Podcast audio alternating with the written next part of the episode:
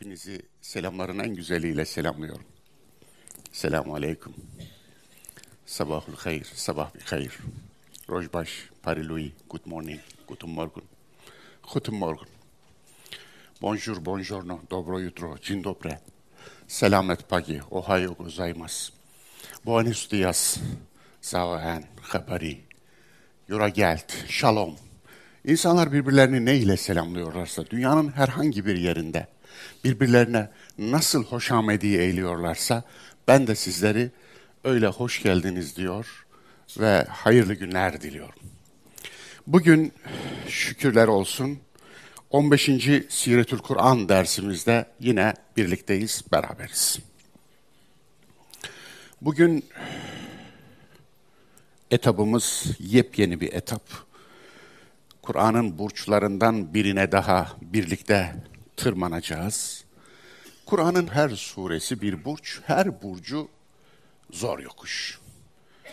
Bu zor yokuşu nefesi yetenler tırmanıyor. Zor yokuşun zor oluşu bunu okumak değil ki, ezberlemek hiç değil. Zor yokuşun zor oluşu onu hayata koymak. Hayatın içine koymak. Onun için zaten bugüne kadar Kur'an'ı mahrum bırakmamız, mahcup bırakmamız, öksüz bırakmamız, yetim bırakmamız ezberleyenlerin noksan olduğundan değil ki. Yani az ezberlendiği için biz Kur'an'ı mehcur bırakmadık ki, öksüz bırakmadık ki. Veyahut da duvarlara az astığımız için mehcur bırakmadık, yalnız bırakmadık, öksüz bırakmadık ki. Kur'an'ın zor yokuşunu tırmanmaya gönlümüz el vermedi. Daha doğrusu gözümüz yemediği için takas ettik. Kolay olanı tercih ettik. Çünkü seslendirmek yaşamaktan daha kolaydı. O zor yokuşu tırmanmaktan daha kolay olan duvara asmaktı. Suyun içine öf, üfleyip içmekti. Ezberleyip onunla 70 kişiyi Allah'ın elinden almaktı. Haşa. Bunları yaptık hep. Aslında insan Kur'an'ın hedefleriyle Kur'an'ı alet ederek savaşır mı? Yani Kur'an'ın hayat tarzıyla Kur'an'ı alet ederek savaşır mı? Biz bunu yaptık. Biz bunu çok yaptık. Bugün dersimizin konusu en hakiki ve yalansız siyer Kur'an'dır. Evet, en hakiki, en yalansız siyer Kur'an'dır. Yani sevgili Resul'ün, elçimizin hayatını en doğru nereden öğrenebilirim sorunuz varsa bu sorunun hiç tereddütsüz cevabı Kur'an'dır derim. Çünkü Kur'an Allah Resulü'nün hayatından en yalansız, sıfır yalanla bahseder. Onun için onun dışında kalan tüm siyerler defoludur. Katkılıdır. GDO'ludur. Genetiği değiştirilmiş organizmalar içerir. Onun için kültür siyeridir. İçine insan yapımı bir takım şeyler karışmıştır.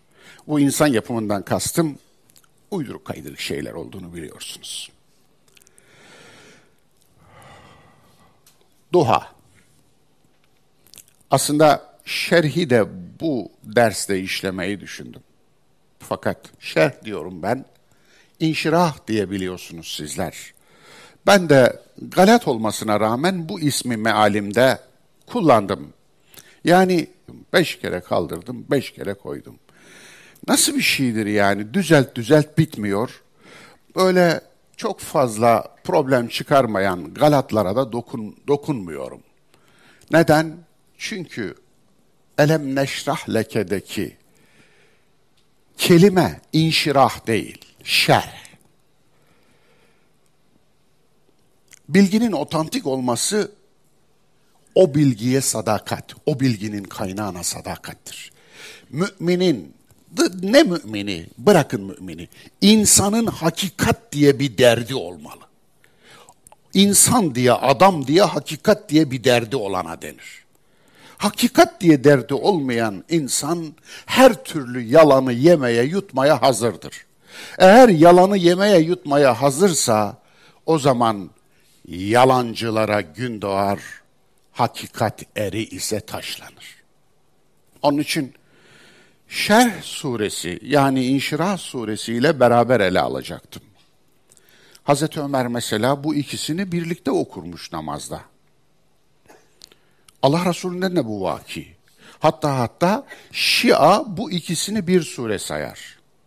Şia'da belki istisnaları vardır onları bilmiyorum. Ama Şia'da genel ana damarın bu olduğu söylenir. Fakat iki ayrı suredir. Bu ikisi konu bütünlüğü itibariyle birbiriyle örtüştüğü için bazıları bunu aynı sure, tek sure saymışlar. Fakat ben burada bırakın İnşirah suresiyle birlikte duhayı tek başına yetiştireceğimden bile emin değilim. Tabi surenin uydurulmuş dine mesajı var. Duha suresinin, Şer suresinin de. Uydurulmuş dine mesajı aslında çok açık. Allah Resulü'nün hayatına dairdir uydurulmuş din ve uydurulmuş dincilere mesajı. İndirilmiş din duhanın kendisidir. Duhanın konusu Allah Resulü'nün geçmiş hayatı yani Abdullah oğlu Muhammed kenki hayatı. Şimdi bakalım. Her insan gibi yetim kalandır Allah Resulü. Yetimdir.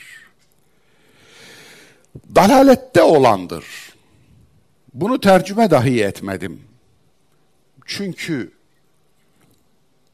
gerçeğe dayanamayan ama kendini Müslüman diye adlandıran bir kütle var. Kitle demiyorum. İnsanlık kanseri olduğu için kütle diyorum. Kütle var Nedir sorunları? Sorunları Allah'a bile dayanamıyorlar. İnandık dedikleri Kur'an'a bile dayanamıyorlar. Diyor ki Kur'an, فَوَجَدَكَ دَالًا فَهَدَى Seni dalalette bulup Allah hidayete erdirmedi mi? Çok açık. Dalalet, dalalettir. Dalalet dalalettir. Ne diyeyim yani şimdi burada? Nasıl incelteyim? Nasıl yontuyum? Nasıl hafifleteyim? Nasıl gramaj eksilteyim? Nasıl çalayım bu ayetten söyler misiniz? Kıymete kanaat etmeyenlere kıymet yetmiyor. Allah'tan razı olmak budur. Allah'tan razı olmayandan Allah razı olmaz.'' Allah'tan razı olmak, Allah'ın ilahi kelamdan razı olmaktır. İlahi kelamdan razı olmak da bunu böyle bilmektir. Evet, dalalette olandır Abdullah oğlu Muhammed. Her insan gibi yetim kalandır, eksilendir yani. Muhtaç halde birilerine yük olandır. Evet, 8. ayet. فَوَجَدَكَ ailen. Seni birilerine yük olarak buldu. Feagna. Yok, zengin yapmadı. O demek değil. Servetten müstagni kıldı. Dünyaya eyvallah etmez biri kıldı. Geleceğiz. İçi daralan, yüreği sıkışan biri. İnşirah bir. Elem neşrah leke sadrak. Evet, senin göğsünü genişletmedik mi? Göğsünü genişletmedik mi? Göğsüm daralıyor, içim daralıyor, içim sıkışıyor cümlesini ettiğinizde siz içinizin santimetresinin, santimetre küpünün daraldığını mı söylüyorsunuz? Ki göğsünüzün genişletmesini söyleyince açık kalp ameliyatı bize tarif ediyorsunuz. Bu mu yani? Dolayısıyla oraya da geleceğiz. İçi daralan biridir Abdullah oğlu Muhammed. Yüreği sıkışan biridir. Ağır sorumluluktan beli ikili ikiye bükülen biridir. Ve da'na anke vizrakellezî enkada dahrak. Senin yükünü sırtından aldı. O yük ki belini ikiye katlamıştı. Zorlanan ve onları aşmak için çaba gösteren Şerh suresi, İnşirah suresi 5. ayet. Yani böyle bir çerçeve çizdim. Kur'an'da elçilik öncesi hayatına dair en sağlam veriler bunlar. Peki sevgili peygamberimizin elçilik öncesi hayatına dair Kur'an daha fazla bilgiyi niye vermedi? Güzel bir soru aslında bu soru. Niye vermedi biliyor musunuz? Bize örnek olan elçi olmadan önceki Abdullah oğlu Muhammed değil de ondan. Bilmem anlatabiliyor muyum? Yani bize örnek gösterilen Allah Resulü Muhammed. Abdullah oğlu Muhammed değil. O ancak bize ibret olarak gösterilir. Ve bakın böyleydi Allah böyle yaptı. Yani Allah Resulü'nün yetim olması örnek gösterilecek bir şey değil ki. Yani yetim olmak sünnettir diyemezsiniz ki. Böyle bir cümle kuramazsınız ki. Ben kurdum başıma neler geldiğini bilmiyor musunuz? Dolayısıyla yani cümle çomar yani ehli sünnet vel çomarin üstüme şehvetle saldırdılar. Anlamak bile istemediler. Anlamak bile istemediler. Zira öğrenecek yerlerini elleriyle yok etmiştiler. Eğitilemez bir güruh. Onun için öyle diyemezsiniz. Yani Allah Resulü yetim doğdu. Dolayısıyla yetim olmak sünnettir diyemezsiniz. Ama bunu diyenler bile, hatta yapanlar bile olmuş biliyor musunuz? Çok ilginç. 63 yaşında öldü diye 63 yaşından itibaren mezar gibi bir yer eştirip oraya girenler var biliyor musunuz tarihte? Evet. Karıştırın, araştırın, kitapları ve sayfa numaralarını bulursunuz. İlginçtir. Böyle de anlayanlar oluyor. Garip. Mesajlar. Peygamberlik öncesine ait sizi ilgilendirmesi gerekenler bu kadar. Niye bu kadar? Yani peygamberlik öncesine ait niye bu kadar seçme ve kısa bilgi var? Bir, peygamberlik öncesine dair sizi ilgilendiren şeyler bunlar. İki, bundan öte yalanlar düzüp koşmayın. Hem peygamberim diyorsunuz, Resulüm diyorsunuz, hem de onun adına yalanlar uyduruyorsunuz. Yani gerçekle iktifa etmiyorsunuz. Peygamberinizi sevdiğinizi söylüyor ama sevdiğiniz kimseyi bir yalan denizinin ortasına koyuyorsunuz. Onun etrafına yalandan bir hale örüyorsunuz. Nasıl yapıyorsunuz bunu? İnsan sevdiğine bunu yapar mı? İnsan sevdiğini, gerçeğini yalana dönüştürür mü? İnsan sevdiğinin üzerine toz kondurmazken siz sevdiğinizin üzerine nasıl yalandan dağlar inşa ediyorsunuz? Helak olmuş toplumlar gibi siz de elçinizi insanlıktan çıkarmayın. Bunu söylüyor aynı zamanda Duha suresinin ve İnşirah suresinin Allah Resulü'nün peygamberlik öncesi hayatından bahseden o hepi topu 6-7 cümle. Hakikat yalana muhtaç olmaz. Yalana muhtaç olan da yalandır. Öyle değil mi? Eğer bir şey yalana muhtaçsa o şey gerçek değil. Gerçek yalanla takviye edilir mi sizce? Yani gerçeğin yalana ihtiyacı olur mu? Gerçekse zaten yalandan imdat ister mi?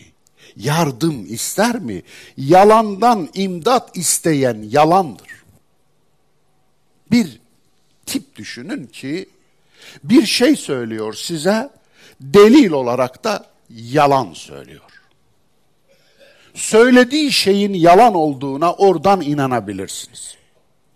Çünkü gerçek yalana ihtiyaç duymaz. O nedenle bir başka ders de mesaj da bu. İnsan nebiyi uydurduğu sahte imaja kurban edenler gerçekte peygamber katilidirler. Evet. Peygamber iki türlü öldürülür. Bir, İsrailoğullarının bazı peygamberlerine yaptıkları gibi onu bizzat öldürürsünüz. İşte Yahya peygambere yapılan, işte Zekeriya peygambere yapılan, işte İşaya ve Yeremya peygamberlere yapılan şeyler. İşte İşmail peygambere yapılan şeyler. Yani öldürürsünüz, canına kastedersiniz. Allah Resulü'nün de canına kastedildi fakat başaramadılar. Ama ikinci bir öldürme tarzı daha vardır. Bu öldürme tarzı birinci öldürme tarzından bin kat daha beterdir. Bir peygamberin bedenine dokunmazsınız ama misyonunu öldürürsünüz. Misyonunu öldürmek aslında peygamberi öldürmektir. Cesedini, bedenini öldürmek Abdullah oğlu Muhammed'i öldürmek olurdu. Ama misyonunu öldürmek, peygamberi öldürmek, Resulü öldürmek, Nebiyi öldürmek, elçiyi öldürmektir. Dolayısıyla sahte imaj, yalan, dolan, Allah Resulü için anlattığınız her yalan peygambere sıktığınız bir kurşundur. Hem de zehirli bir kurşun. Ve bunu ne kadar çok yapmışlar biliyor musunuz? 13 bin mucize uydurmuşlar. 13 bin. İnsan mucize motoru olsa bu kadar imalat yapamaz. Nasıl becerdiniz? Nasıl becerdiniz? İslam literatürüne, Müslüman literatürüne Hicri 4. yüzyılda girmiş, peygamberin vefatından 350 yıl sonra girmiş bir kelime üzerinden nasıl 13 bin tane uydurabildiniz? Kur'an'da ayet olarak geçer. Bu kelime hiç geçmez. Hadislerde hiç geçmez. Ne sahihinde, ne zayıfında, hatta ne uydurmasında mevzuunda hiç geçmez. Peki siz 13 bin taneyi nasıl ve neden ihtiyaç duydunuz? Yani peygamberinizden bu kadar mı şüphedeydiniz de açığı siz dolduruyorsunuz? Boşluğu siz dolduruyorsunuz. Hadis ve siyer kitaplarında kurgulanan peygamber. En hakiki ve yalansız siyer Kur'an'dır dedik değil mi? Bunu hep elde var bir olarak tutuyoruz dostlar.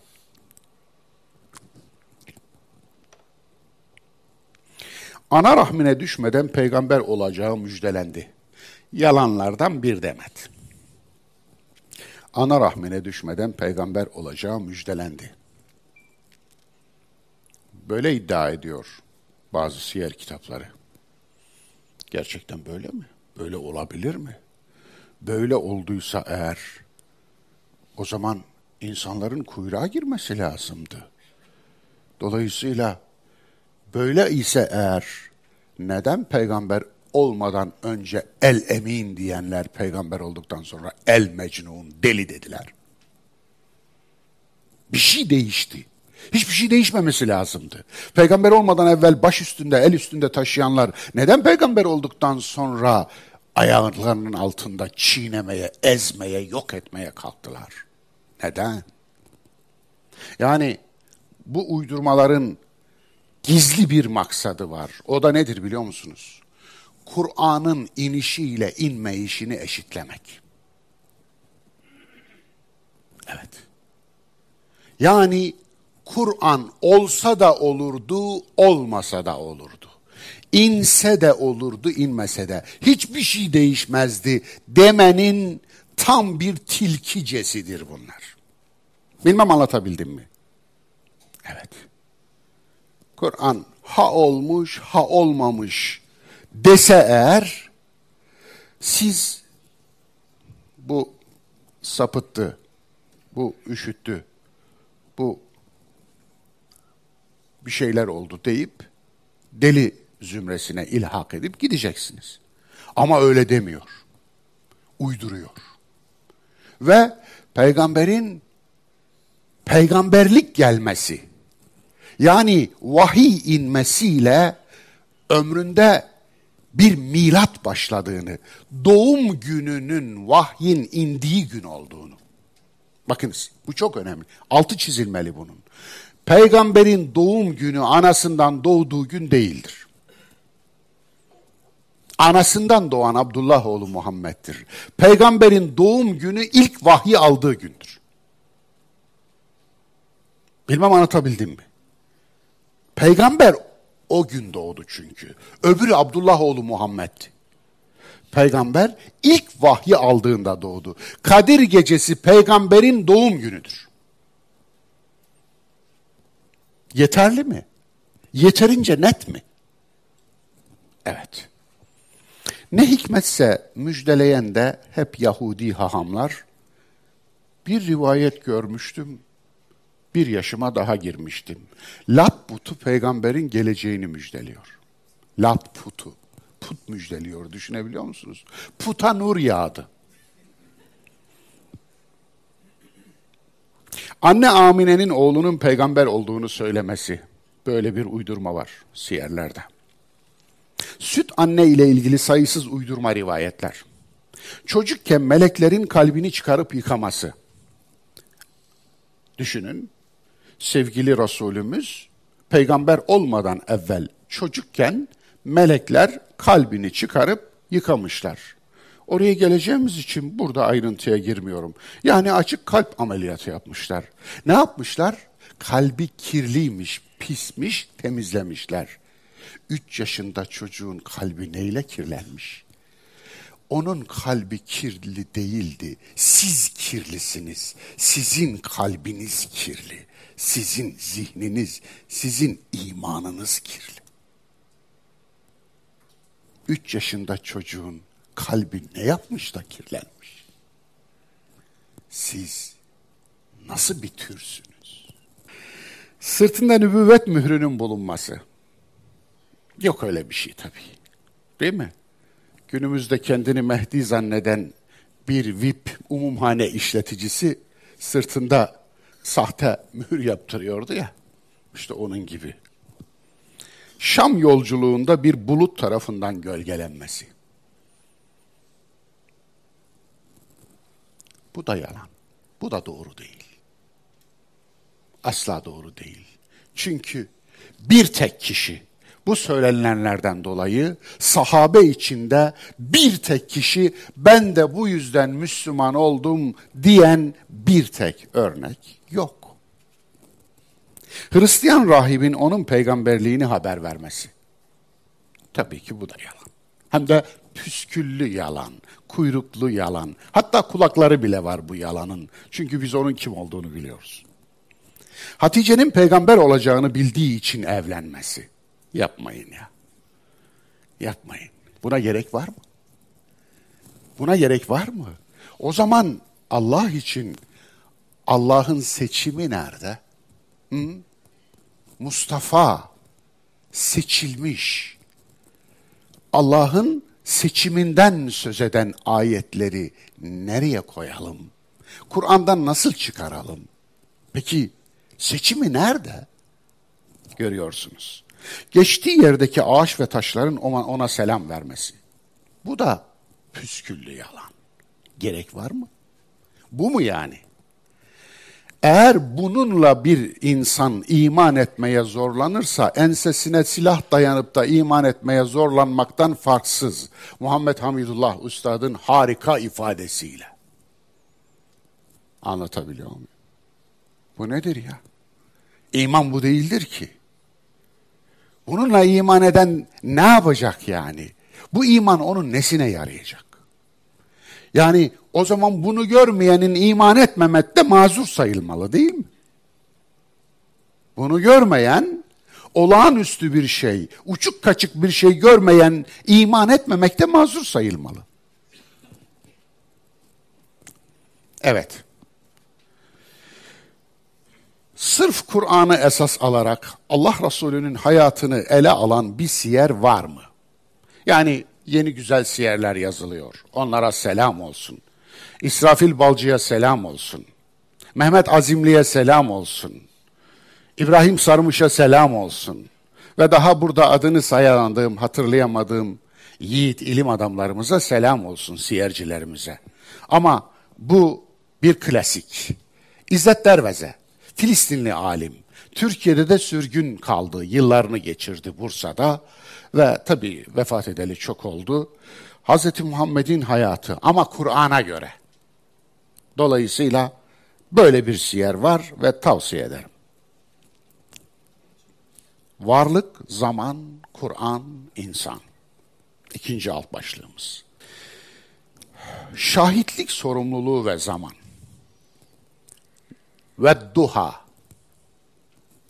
Duha suresi bununla başlıyor. Ve duha. Yani duhaya yemin olsun. Öyle mi çevireceğiz? Hayır. Doğru değil. Zira Kur'an'da yemin ifadeleri var. Uksimu. Yemin ederim ki. Anlatabiliyor muyum? Peki wow neden müstakil olarak burada yemin anlamına gelsin ki? Daha başka içerikleri olamaz mı? Var tabii. Ve duha kuşluk dile gelsin. Tanık olsun, şahit olsun. Zaman parçası dile gelsin, tanık olsun, şahit olsun. Neden duha? Duha ne? Kuşluk ne? Günün ışımaya başladığı en belirgin vakit.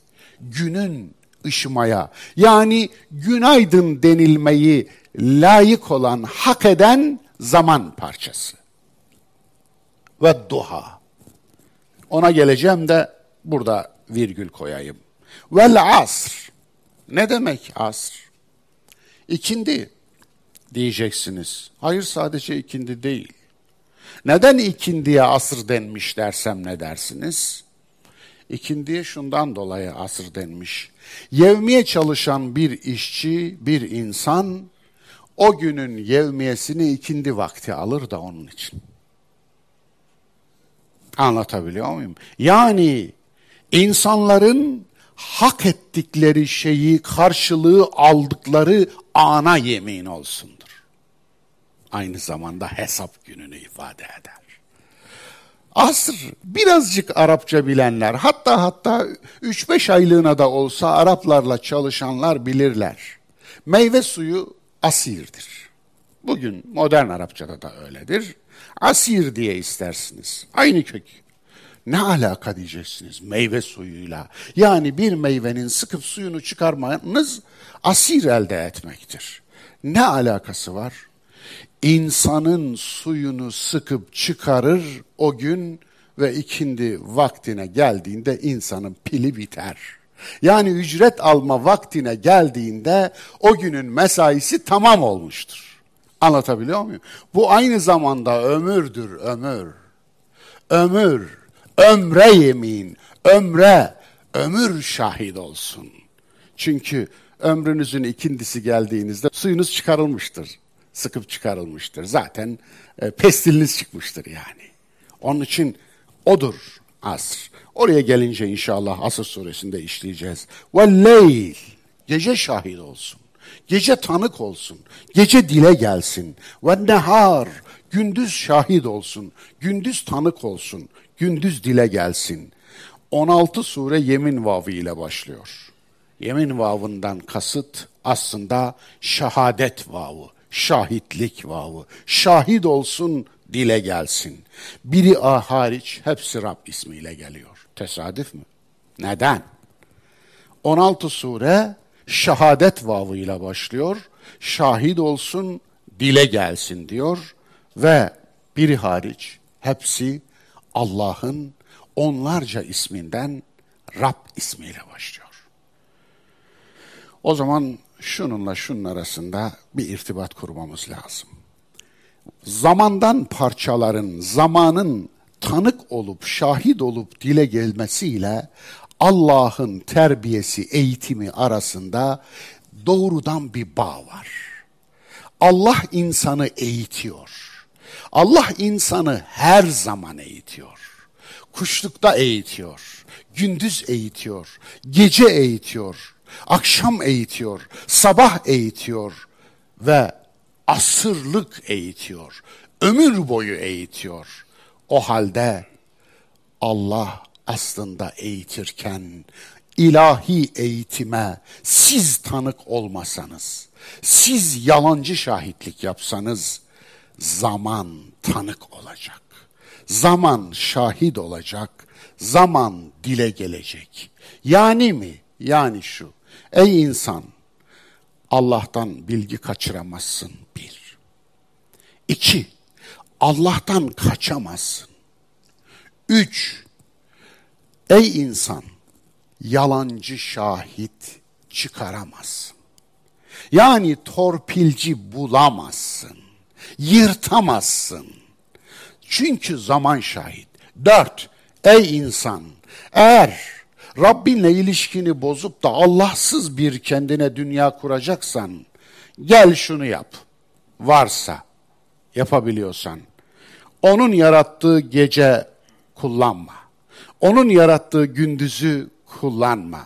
Onun yarattığı sabahı kullanma. Onun yarattığı akşamı kullanma. Onun yarattığı zamanı kullanma. Ne yap? Basit. Kendi zamanını yarat. Onda ne yaparsan yap. Ne yaparsan yap. Ne işlersen işle. Ama Allah'ın yarattığı zamanı kullanarak Allah'a isyan etme. Allah'ın yarattığı zamanı Allah'a karşı silah olarak kullanma. Evet. Kasem vavları, şahitlik vavları dedim. Çok olup da değeri bilinmeyen bir nimet olarak zaman.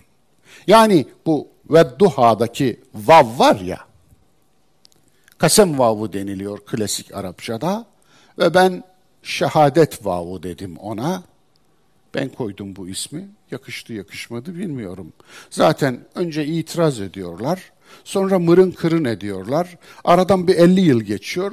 Ondan sonra o ismi olabiliyor yani. Olabiliyor, değişebiliyor yani. Onun için ben böyle bir isim koyayım da ileridekiler bu ismi yakıştırırlar, yakıştırmazlar ayrı bir şey. Ama asıl şu. Bunun anlamı nedir? Bu bize ne diyor? Ne demek istiyor? Bu vavlar, bu kasem vavları bize ne diyor diyorsanız eğer bir, çok olup da değeri bilinmeyen bir nimet olan zamana atıf yapıyor. Ne demek bu? Zaman çok gibi görünüyor değil mi? Çok harcıyoruz çünkü. Yani hatta hatta bana sorarsanız insanoğlunun en çok israf ettiği nimet nedir diye ne ekmektir ne paradır dostlar. Bana sorarsanız zamandır. Zamandan daha çok israf ettiğimiz bir nimet yok.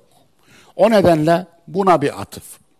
Yani zaman parçaları üzerine yemin edilmesi Kur'an'da zamanın değerine bir atıf. İkincisi zamana yemin, zaman ve zamanın değeri üzerine düşün. Kafa yor. Zaman üzerinde düşündün mü? Zaman ne demek? Mesela bir zaman tanımınız var mı? Zaman nasıl bir şeydir diye hiç düşündüğünüz oldu mu? Zaman gerçekten çok ilginç. Hatta hatta Allah'ın en ilginç yaratığı dediğiniz oldu mu? Benim oldu mesela. Ben zamanı bir türlü anlayamadım. Aranızda anlayan varsa onu tebrik ve teşekkür etmek isterim. Ama zamanı bir türlü anlayamadığım cümlesini kurmak için zamanın üzerinde çok yoğunlaşmanız lazım. Bu cümleyi kurmak bile bir emek istiyor. Dolayısıyla inanın ben çok uğraştım. Zaman üzerinde çok durdum. Zaman teorilerini çok okudum. Gerçekten kaç kitap okuduğumu bilmiyorum ama yani bu zaman konusunda eski Yunan filozoflarından tutun da İslam düşünürlerine Ondan sonra batılı düşünürlere ve en son zamanın gerçekten de üzerinde e, hayli emek sarf etmiş ve bir yasayı keşfetmiş ve onu da artık insanlığın evrensel dağarcığına armağan etmiş olan Einstein'ın teorilerini gerek genel görelilik teorisi gerek özel görelilik teorisi üzerine çok şey okudum ama ben zamanın ne olduğu konusunda son noktayı koydum diyemem. Böyle bir şey yok. Bu aslında neyi artırıyor biliyor musunuz? Farkındalığı artırıyor bir, şükrünüzü artırıyor iki. Üçüncüsü de zamanın kıymetini anlıyorsunuz. Bir günü, bir saati, bir dakikayı boş getirmemek için o anda ne yapabilirim diye düşünüyor, çırpınıyorsunuz. Bu önemli. O nedenle zamana yemin, zamanın değeri üzerine düşünmeyi bize öğütlüyor. Bu emrin insanlık tarihinde hakkını en iyi veren Albert Einstein'dır. Evet. Vel asr ve duha ve nehar ve leyl gibi zamana yemin eden, zaman tanık olsun diyen ayetlerin hakkını en iyi veren insan Albert Einstein'dır. Niye? Onun zamana verdiği değeri hiçbirimiz vermedik. Onun zaman üzerinde durduğu kadar hiçbirimiz durmadık. Allah da ona nasip etti genel göre, görelilik kanununu bulmayı. Anlatabiliyor muyum? Ve insanlık tarihinde bir dönüm noktası oldu ve ondan sonrası ondan öncesi diyebileceğiniz bir bilimsel devrime imza attı. Muhteşem. Bu devrim aslında keşfettiği bir şeydi. Keşfedilen şeyler keşfeden tarafından yaratılmazlar biliyorsunuz. Kaşif yaratıcı değildir. Kaşif yaratanın yarattığını keşfedendir. Dolayısıyla bir ayeti keşfetmiştir. Hem de büyük bir ayeti. Onun için gerçekten de Müslümanlara ibret olmalı, örnek olmalı. Neden? Neden Müslümanlar merak etmezler? Neden keşfetmezler? Neden Müslümanlar varlığın yasaları üzerinde durmazlar? Neden hala sakız orucu bozar mıdayız? Neden, neden, neden? Bu sizin zorunuza gitmiyor mu? Şu tartıştığımız meselelere bakar mısınız? Dönün bir bakın. Bu şark neden böyle? Evet, neden kütle halindeyiz? Bir insanlık uğruna döndük. Cevabını siz bulun, siz verin. Ama Allah'ın ayetlerine değerini vermiyoruz dostlar. Verenleri de anlamıyoruz, okumuyoruz, bilmiyoruz, hatta çemkiriyoruz. Müslüman şark iyilerini taşlar öldürür, bazılarının tepesine türbe dikip tapar, bazılarını da yakar. Müslüman şark vasatın üstüne dayanamaz. Kaliteye dayanamaz. Müslüman şark kalitesizliği ödüllendirir, kaliteyi cezalandırır. Bu neden bunun üzerinde durmadığımız ve bu sorunu çözmediğimiz sürece iyilerimizi azaltmaya, kötülerimizi çoğaltmaya devam edeceğiz. Newton'un mutlak zamanından Einstein'ın görece zamanına. Evet, Newton biliyorsunuz 17. yüzyılın cins kafası ve bir mekanik kuramına sahipti. Kendisiyle birçok şey değişti. Özellikle gravity kuramı yani kanunu, yasasını keşfetti. Oluşturdu değil. Yer çekimi yasası Allah'ın bir yasası. Her çocuk aslında bebek bir Newton'dır. Ne yapar? Biraz büyüyünce, aklı ermeye başlayınca masanın üstündeki şeyi daha daydırıyordur ha. Ayakta duramıyordur. Böyle çeker. Çeker, düşürür. Annesi yavrum yapma gelir O bir daha çeker. Aslında yer çekimi yasasını keşfetti. Anlatabiliyor muyum? Yani sizin ilgilendiğiniz şeyle ilgilenmiyor. Bardağın kırılmasıyla falan ilgilenmiyor. Ama maalesef siz de onun ilgilendiği şeyle ilgilenmiyorsunuz. Onun ilgilendiği şeyle bir ilgilenseniz yani onun yaşına gidin diyeceğim ama o yaşı hatırlayamıyorsunuz. Ama o aslında büyük bir keşif yapıyor o anda. Müthiş bir keşif yapıyor. Bu bardak niye düşüyor? Sahi o bardak niye aşağı düşüyor? Yukarı kalkamaz mı? Yani niye aşağı düşüyor? Ben bunu bıraktım mı düşüyor. Ama bu şartlarda düşüyor. Anlatabiliyor muyum? Atmosferin dışına çıktığımızda şartlar değişiyor. Yani bu yasa bu şartlarda geçerli. Ama niye düşüyor tamam da. Yani herkesin kafasına elma düşer de her elma düşen Newton gibi farkına varmaz. Onun için mesele elmanın düşmesi değil. Mesele o düşen elmanın hangi yasaya göre düştüğünü merak etmeniz. Görüyorsunuz değil mi? Merak meselesi ne kadar önemli bir mesele. Kaybettiğinizde kaybediyorsunuz. Hangi yasaya? Eğer ilahi yasalar olmasaydı, insan akşam insan yatınca sabah insan kalkacağının garantisi olmazdı. Düşünsenize. Çok fantastik gelecek ama böyle bir yasa yok. Akşam yatınca sabah ne kalkacağınız belli değil. Şimdi düşünüyorsunuz. Ya peder yılan mı kalktı?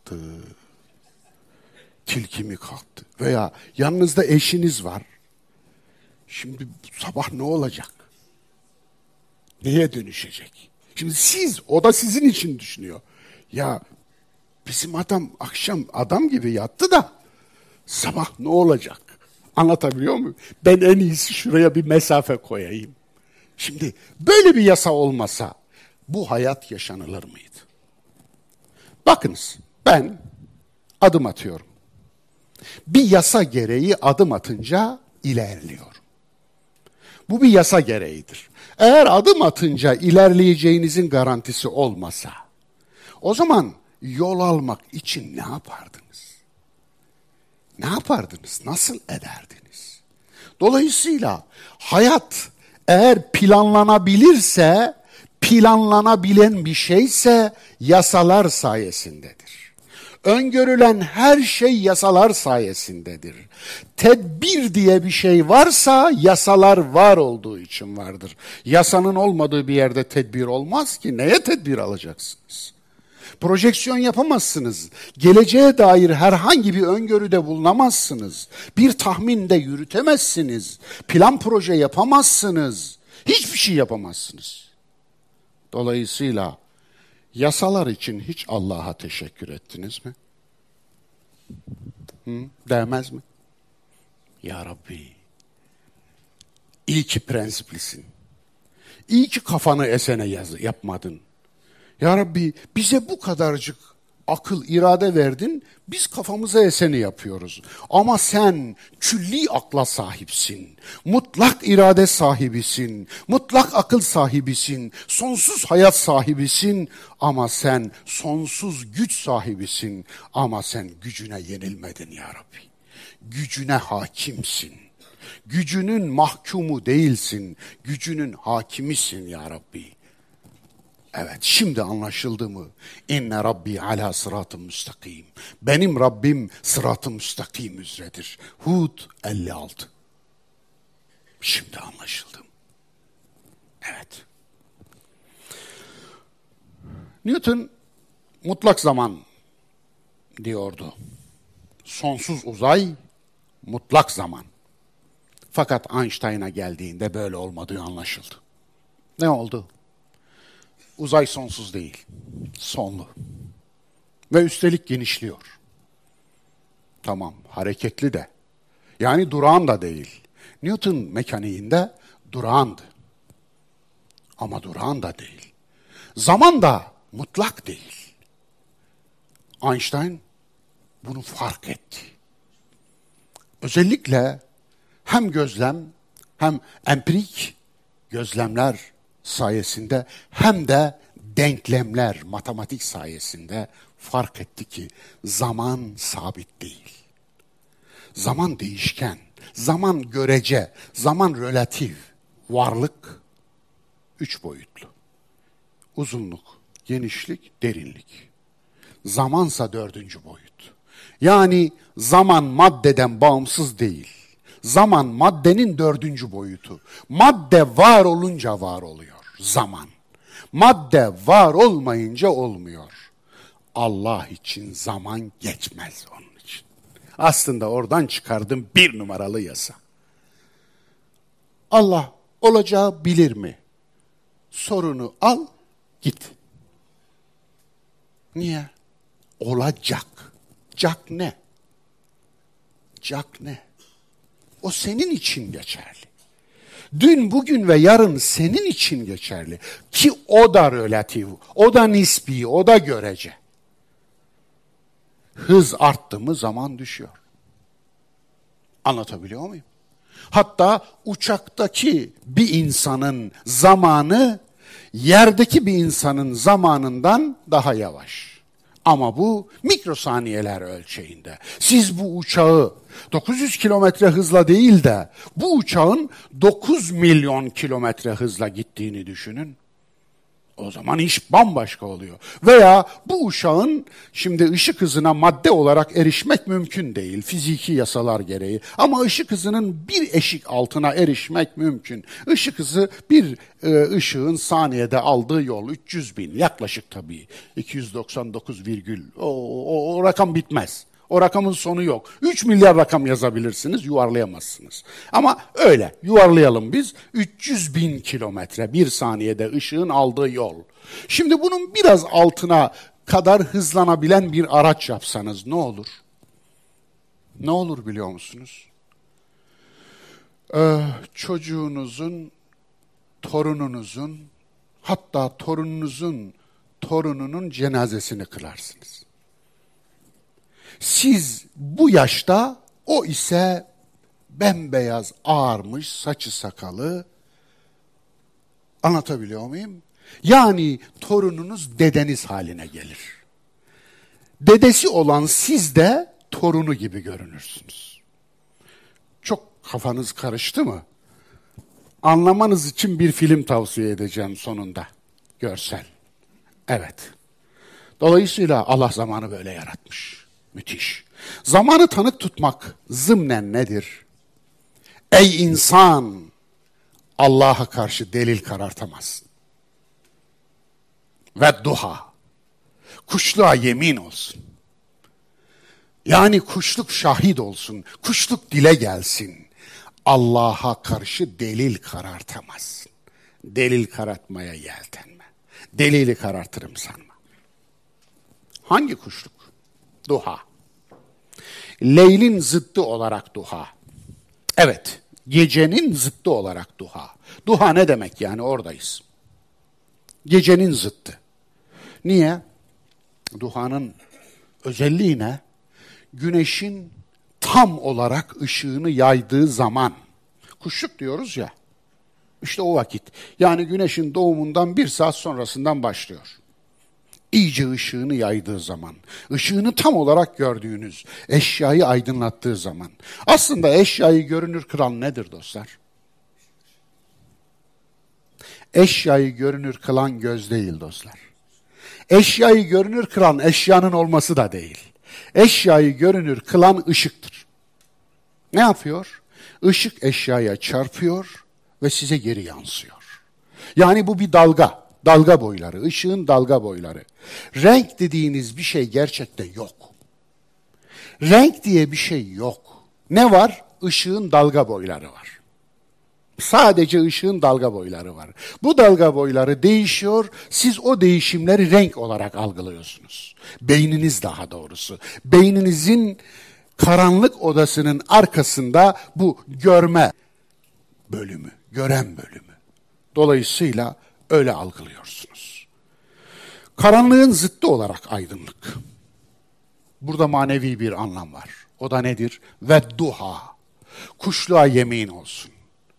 Karanlık da mecazi, kuşluk da mecazi. Eğer manevi ol alana taşarsak bunu, karanlık nedir? Cehalettir. Karanlık nedir? Şirktir. Karanlık nedir? Ön yargıdır. Karanlık nedir? Sığlıktır. Karanlık nedir? Öğrenememektir. Karanlık nedir? İşte budur. Dolayısıyla aydınlık nedir? Aydınlık ilimdir. İlim ışıktır. Bilgi ışıktır. Onun için cehalet karanlığını bilgi ışığı ile aydınlatırsınız. Ve duha aynı zamanda bilginin ışığına şahit olsun, dile gelsin demektir. Ve duha aynı zamanda vahyin yokluğu karanlıktı, vahyin varlığı aydınlık olarak nitelenmiştir. Vahyin varlığı. Onun için vahyin ışığı dile gelsin. Vahyin ışığı insanın akleden kalbini aydınlattığı zaman o zaman işte geceniz son bulmuş olur. Ona yemin olsun. Allah Resulü'nün kararmış olan akleden kalbine vahyin ışığı düşünce ap ak oldu. Duha oldu. Kuşluk oldu. Dostlar iki güneş vardır. Biri dışarıdadır, biri içeridedir. Dışarıdaki güneş eşyayı aydınlatır ve siz eşyayı görürsünüz. İçerideki güneş sizi aydınlatır. Kendinizi aydınlatır. Kendinizi görürsünüz. Kendinizi bilirsiniz. Kendimizi biliriz. Kişinin kendisini fark etmesi asıl güneş hangisi derseniz ve demezsiniz değil mi? Asıl güneş odur. Ve şunu söyleyeyim, gözü görmeyenler de o güneşi görürler. İnsan görme engelli olabilir. Hepimiz engelli adayız biliyorsunuz. Buradan eve giderken buraya geldiğimiz organlarımızla dönemeyebiliriz. Bunun garantisi var mı? İnanın bunu hep cebinizde tutun ne olur. Ben bir engelli adayıyım. Eve giderken buraya gelirken ki organlarımla döneceğime dair hiçbir garantim yok. Dolayısıyla bu engellilik değildir dostlar. Engel, gerçek engel bu değildir. Gerçek özürlülük bu değildir. Gerçek özürlülük içerideki ışığın görünmemesidir. İçinizdeki güneşi kaybetmektir. Kendinizi görememektir. Kendimizi görememektir. Onun için eğer özürlülükten söz edilecekse asıl bu özürlerden söz edilmeli ve bu özürlüler rehabilite edilmeli.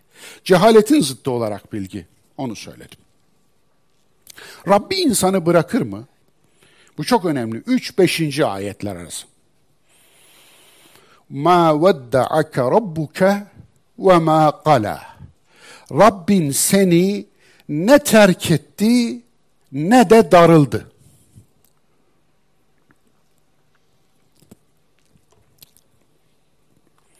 Elçi özelinde terk edilme ve darılmanın anlamı nedir? Bize siyerciler şöyle bir şey aktarıyorlar. Bir ara vahiy kesildi. Hem de vahyin başlangıcında oldu bu. Buna fetreti vahiy adını vermişler. Vahiy fetreti. Bir ara kesildi. Vahiy kesilince Allah Resulü telaşa düştü. Zannetti ki Rabbim bana darıldı ve beni terk etti. Şimdi biz siyercilerden ayrıntı istiyoruz. Ne kadar kesildi? Bazı siyerciler diyor ki üç gün. Bazı siyerciler diyor ki bir hafta. Bazı siyerciler diyor ki on beş gün. Bazı siyerciler diyor ki üç yıl. İş karıştı. Üç gün tamam da üç yılı üç günle yan yana koyduğunuzda tüm orantıları çöpe döküyorsunuz.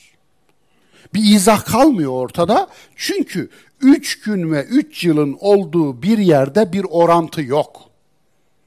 Siz şaka mı yapıyorsunuz dememiz lazım.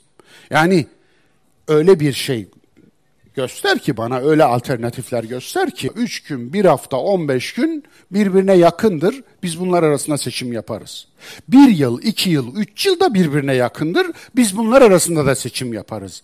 Ama şunu yapamayız. Bana önüme rakam seriyorsun. 3 gün, 1 hafta, 3 yıl diyorsun. İşte ben burada dururum. Böyle bir kıyas yok. O zaman bir yanlışlık var. Bir şeyleri yanlış anlamışsınız. Bir şeyleri yanlış aktarıyorsunuz. Burada bir ya yalan var, ya cehalet var, ya uydurma var, ya var var var. O zaman ne yapacağız? Aslında gerçek bir vahiy kesintisinden söz edilemez.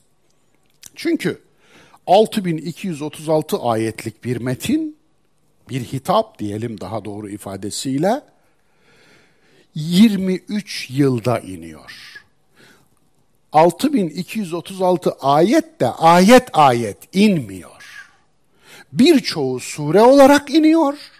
Bazı sureler uzun sureler de pasajlar halinde iniyor siz pasajları tek tek müstakil olarak indiğini varsaysanız dahi normalde 23 yıla böldüğünüzde bile ortalama 15 günlük bir süre zaten önünüze geliyor.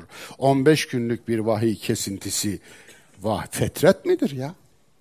Böyle olur mu? Ha diyeceksiniz ki ya hocam bunu sen mi yaptın? Senden önce biri yapmış mı bu kıyaslamayı? Bu rakamları yan yana koymayı? Bu rakamlar arasında mantıksal tutarlılık var, var mı diye sormayı? Vallahi görmedim. Görsem çok sevinecektim. Niye? Ümmet olarak bizim rakamlarla aramız hoş değil. Ümmet olarak biz mantıksal düşünme yeteneğini yitirdik yitirdi.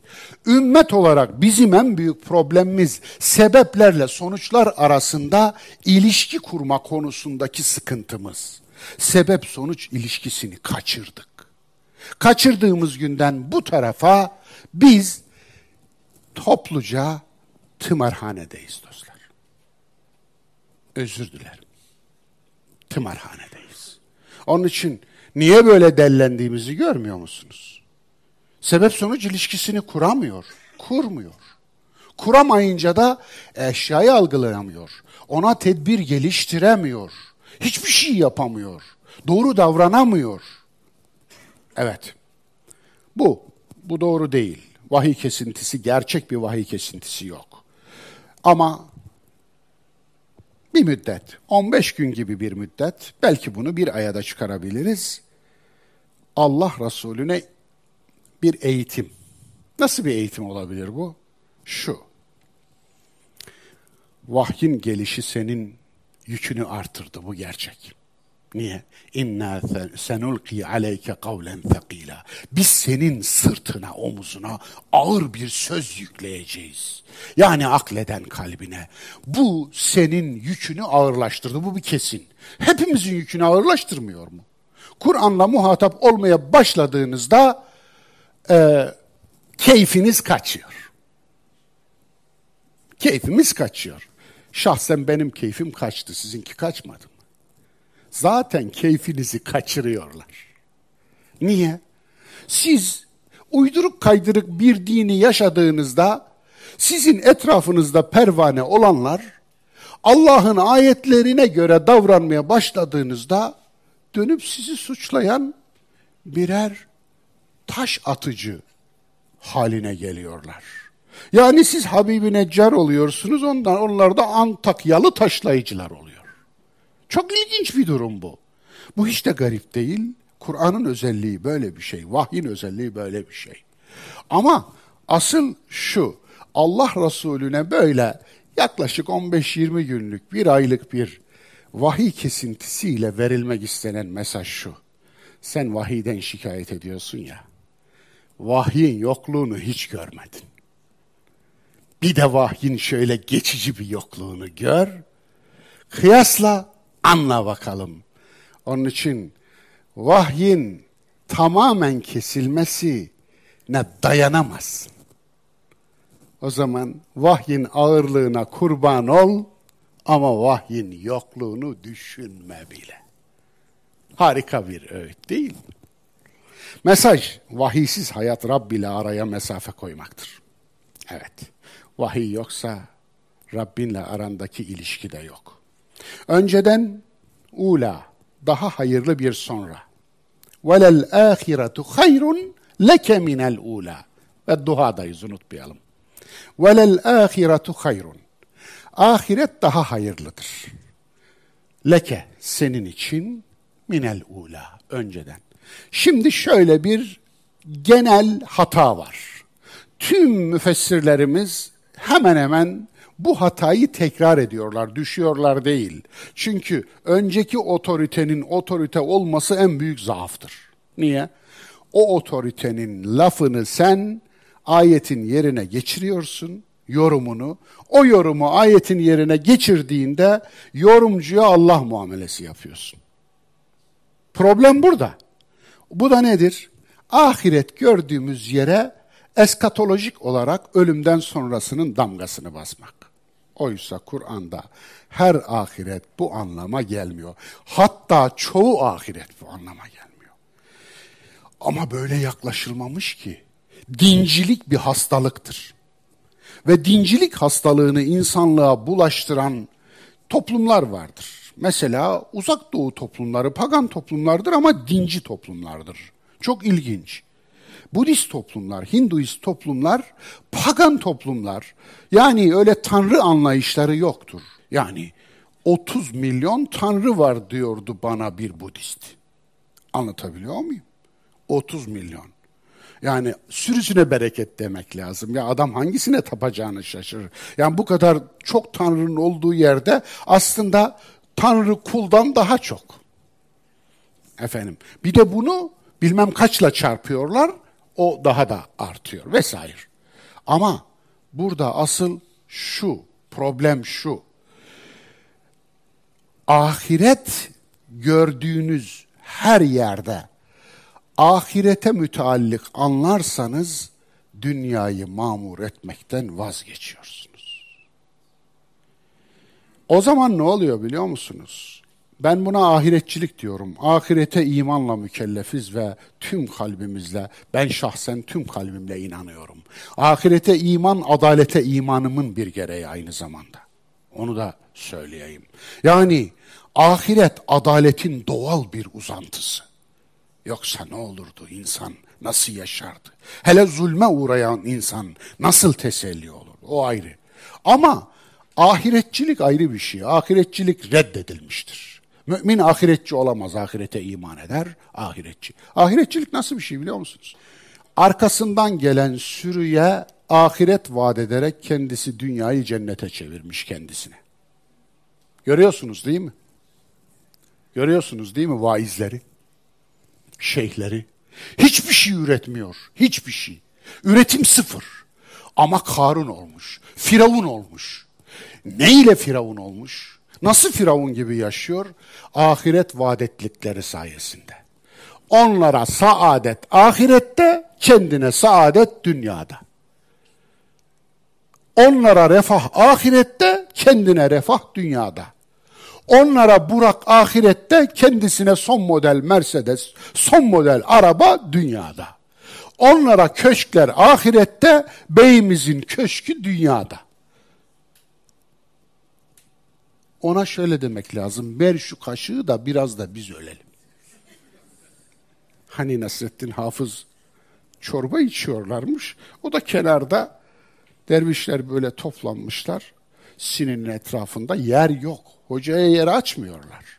Efendim bir de hepsi ağzına atıyormuş löp öldüm öldüm öldüm öldüm öldüm diyormuş. Atıyormuş öldüm öldüm öldüm öldüm. Dayanamamış hoca. Ver şu kaşığı da demiş. Biraz da biz ölelim. Yani bu şeyhler müritlerine kaşığı versinler de biraz da müritler ölsünler ya. Ama böyle tencerenin böyle kapağı. Evet, bu vaizler. Görüyorsunuz Karun gibi yaşıyorlar, Harun pozu satıyorlar. Her türlü iblisliği yapıyorlar ama İdris pozu veriyorlar. Onun için Yok böyle bir şey. Bu oyunu bozmazsak eğer ne olur biliyor musunuz? Allah üzerimizden elini çeker. Elini çeker. Çekti bile. çekti bile. Allah'ın dinini maskaraya sokarsınız da Allah elini çekmez mi? Evet. Her ahireti ölüm sonrası sanmak hayatı öldürmektir. Tamam. Yu'tike rabbuke'nin eğitim eksenli anlamı nedir? Evet. Yu'tike rabbuke. Rabbin sana verdi. Evet verecek. Veya fiil musari. Rabbin sana verecek. Sen de razı olacaksın. Niye Rabbin? O Rab yerine başka bir isim olamaz mıydı? Onlarca Allah'ın ismi var. Evet, yine biliyorsunuz. Eğitim. Rab gördüğünüz yerde eğitimi hatırlayın. Allah'ın eğitiminden bahsediliyor. Rabbin sana nasıl verecek? Eğitecek seni.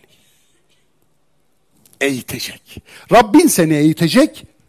Fetarda sen de razı olacaksın. Rabbinin eğitiminden razı olacaksın. Adamı Allah eğitirse ne olur? Böyle eder. Ne diyordu Seyranimiz? Allah'a diyor seni seven için bu hale düşer. Ne diyordu sevgili Resul? Seni seviyorum ya Resulallah. Gerçekten mi? Gerçekten ya Resulallah. O halde belalara hazır ol. Eyvallah. Yu'tike Rabbuke'nin eğitim eksenli anlamı bu. Feter Dağı, gerçek motivasyon. Allah'tan razı olacaksın. Şimdi anladık mı? Allah senden razı olsun demeden önce Allah'tan sen razı ol demek. Yani şunu hepimiz soralım dostlar. Allah'ın Mustafa kulu başta sorsun. Sen Allah'tan razı mısın? Sen Allah'tan razı mısın? Sen Allah'tan razı değilsen Allah senden niye razı olsun? Senin Allah'tan razı olman ne anlama geliyor peki? Onun üzerinde de siz düşünün. Varı sayarsan yok, yok olur. Duha suresinin bir mesajı daha. Varı sayarsan yok, yok olur. İnsanoğlu çok uyanık biliyorsunuz değil mi? Uyanık olması akıllı olması anlamına gelmiyor. Ama zeki olması anlamına geliyor. Zeka şeytanda da var ama akıl yok. Peki uyanıklığın bir göstergesi şudur. Varı saysa baş edemeyeceği için yoku sayıyor. Bence her yoku saydığınızda aklınıza hemen bu bura gelsin. Allah'ın Mustafa kulu gelsin. Kendinize şöyle bir self telkin yapın. Hadi yiğit sen varı say. Bakalım. Say bakalım varı. Allah'ın verdiklerini bir say. İn teuddu ni'metallahi la tuhsuha. Eğer Allah'ın üzerinizdeki nimetini saymaya kalksanız asla baş edemezsiniz. Bir varı sayın bakalım.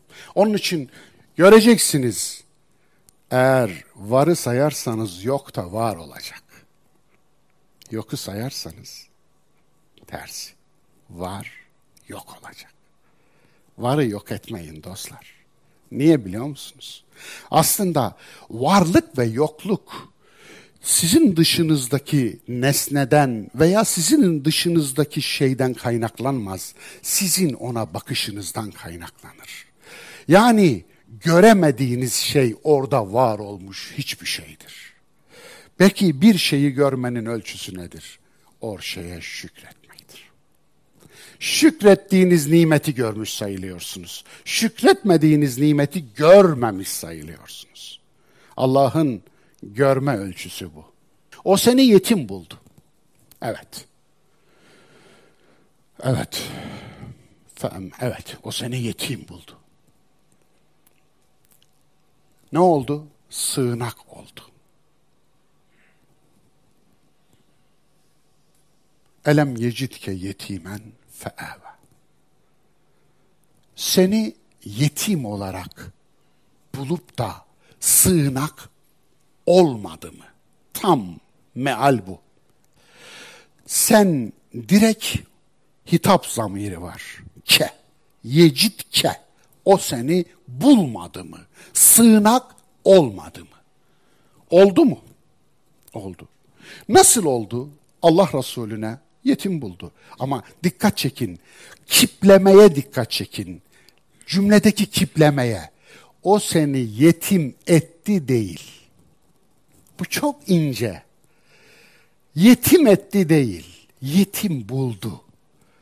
Ya oysa ki Allah'tan bağımsız yeryüzünde olan bir şey mi var? Hayır. Bu da yasalara bağlı olarak, ölüm de yasalara bağlı olarak gerçekleşiyor. Peki hiçbir çocuğa babasızlığı göstermese olmaz mıydı? Efendim. Yani böyle bir dünya istiyor musunuz? Böyle bir dünya olur muydu? Böyle bir dünya im, imtihan dünyası olur muydu? Eyvallah. Düşünün üzerinde. Sığınak oldu. Ama burada kip değişti. O seni yetim etti değil, yetim buldu, sığınak oldu. Ama burada fiilin faili Allah. Eylemin sahibi Allah. Sığınak olan o. Yetim bulan ama sığınak olan. O seni yolunu kaybetmiş buldu. Evet. Ve vecedeke dalen yani dalalette buldu. Bunu yolunu kaybetmiş en hafifleştirilmiş şekli, seyreltilmiş şekli. Aslında sapmış buldu diye de çevrilebilir. Yoldan çıkmış buldu da diye çevrilebilir. Hiçbir sakıncası yok. Allah Resulü'nün peygamberlik öncesine bir hakaret diyorsa bir densiz Allah'a mahkeme açsın, dava açsın.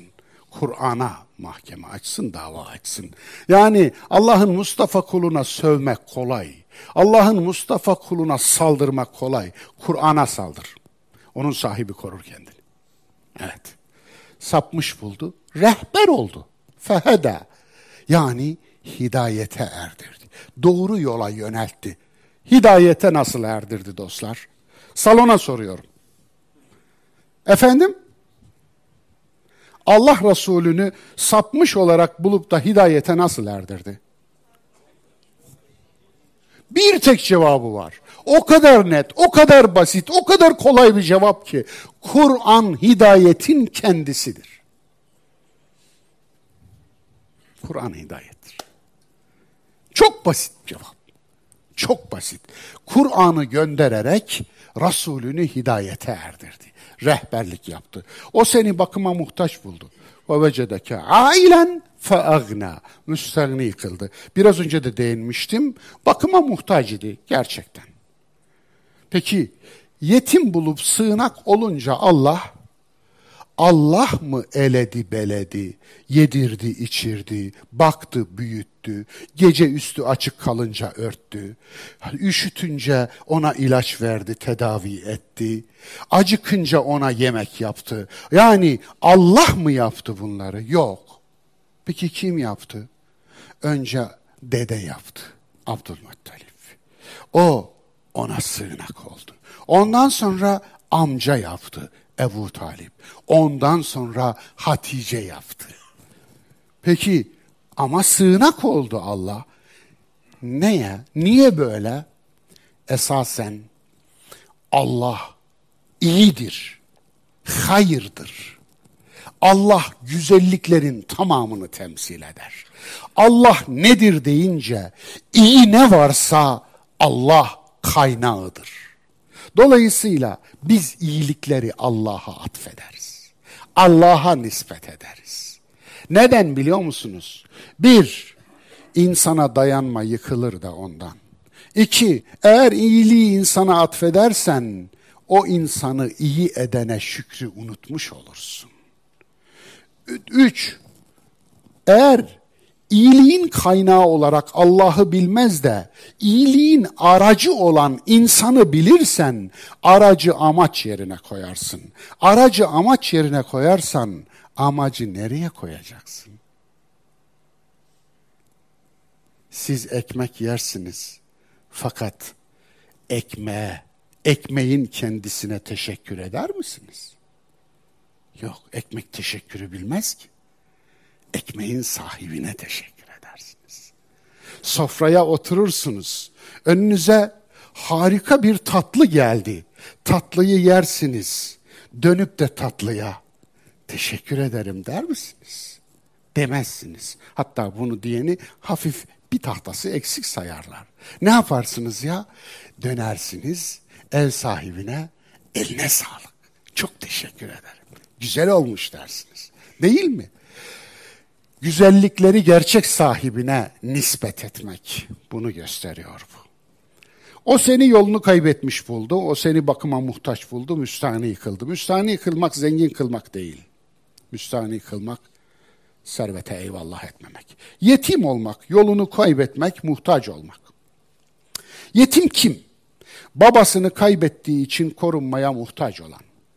Anasını kaybettiği için korunmaya muhtaç olan, her ikisini kaybettiği için korunmaya muhtaç olan, dolaylı yetim eşini kaybettiği için korunmaya muhtaç olan, yine dolaylı yetim bakıp çekeni olmayan yaşlı, özetle bakıma ve korunmaya muhtaç olan herkes yetimdir. Yetimin anlamı budur. Kim neye muhtaçsa o onun yetimidir. Beklediği insanlığı bulamayanlar insanlık yetimidir. Akıl mantığa muhtaç olanlar akıl mantık yetimidir. Yalan bombardımanına maruz kalanlar hakikat yetimidir. Şefkat merhamete muhtaç olanlar şefkat ve merhamet yetimidir. İradesi çalınan halklar irade yetimidir. Zulüm altında inleyenler adalet yetimidir. Liyakatli yönetimden mahrum olanlar liyakat yetimidir. Yetimin değeri nedir? Dört etaplı akabenin üçüncü etabı biliyorsunuz değil mi? Beled suresinde ne diyordu? Fekku rakabe ev it'amun fi yevmin zi meskabe yetimen zâ mekrabe fekkü rakabe bir. Bir boyunu özgürlüğe kavuşturmak birinci etap. Ev it'amun fi yevmin zî meskabe açı doyurmak iki. Yetimen zâ mekrabe. Bir yetimi yakınınızdaki akrabanın yetimi diye de anlaşılabilir ama yakınınızdaki elinizin uzanacağı bir yetimi demek gözetmek. Eyvallah. Yetimin hakkını vermek, tüyü bitmemiş yetimin hakkından bahseden bir kültürümüz var. Ama nedense bu coğrafyada yüzyıllardır, bin yılı aşkındır yetimlerin mirastan payına amcalar konar. Doğu ve Güneydoğu'da o kadar çok olur ki batıda da olur. Batıda da olur.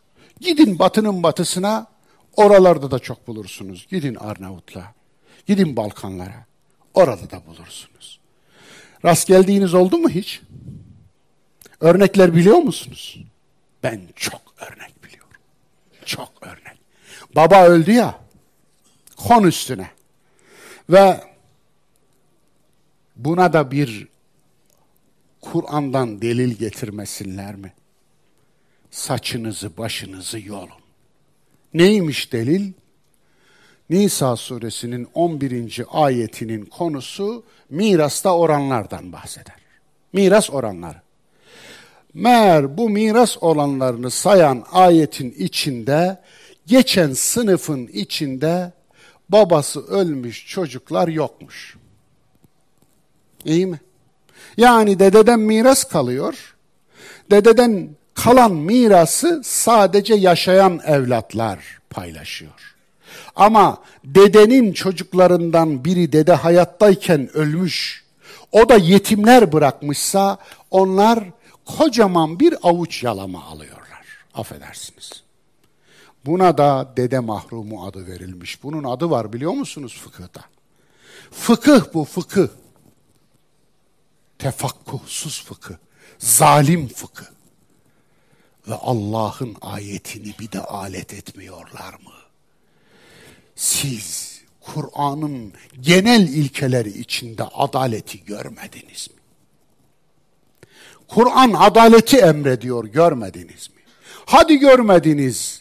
Allah'ın ismi efendim Allah'ın kart vizitinde onlarca isminden Rahman Rahim yazıyor. Şefkat ve merhameti görmediniz mi? Hadi onu da görmediniz.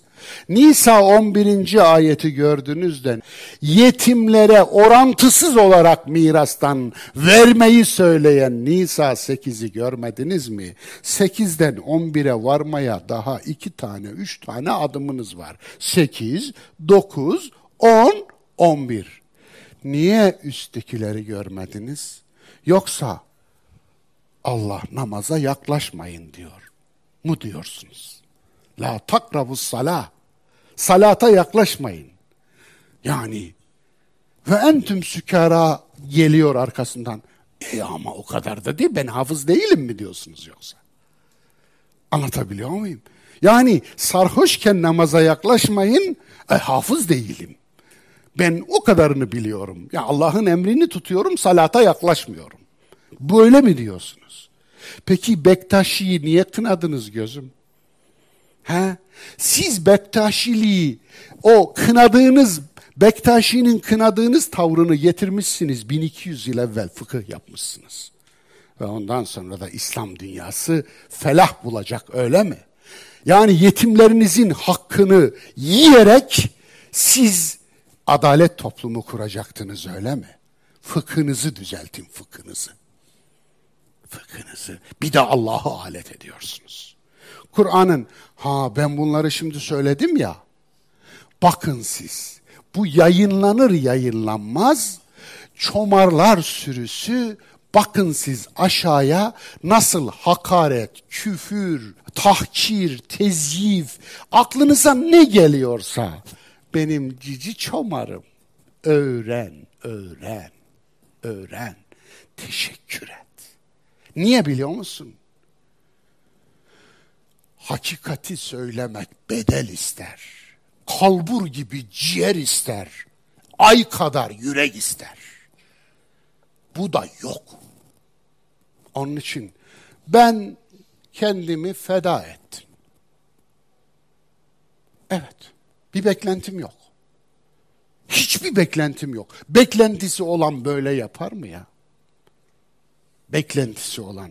Düşünsenize. Söğülmedik hiçbir yakınım kalmadı. Ölmüş annem de dahil. 56 sene önce ölmüş annem de dahil sövülmedik hiçbir yakınım kalmadı.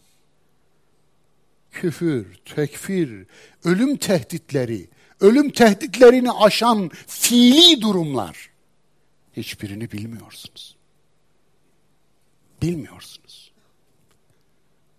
Ve aranızdan bile konuşanlar var. Çok ucuz konuşuyorlar. Çok ucuz. Siz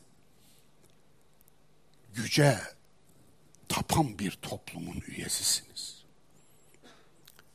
Ben güç biriktirirsem beni daha çok seversiniz. Ben hakikati söylersem gücüm azalır. Asıl hakikati söylersem daha çok tutmalıydınız. Niye? Gücüm azalır. Hakikati söyleyenin etrafından kitleler gider. Güç sahipleri gider. Servet sahipleri gider. Onlar güce yanaşırlar. Onlar televizyon vaizlerine yanaşırlar. Çünkü onların etrafında kitle daha büyür. Biliyorsunuz kütle çekim gücü diye bir şey var. Evet, çekim orayadır. Onun için oysa siz hak şinaslar, hak ehli, hakikati söyleyip gücü azalanların yanında olmalısınız.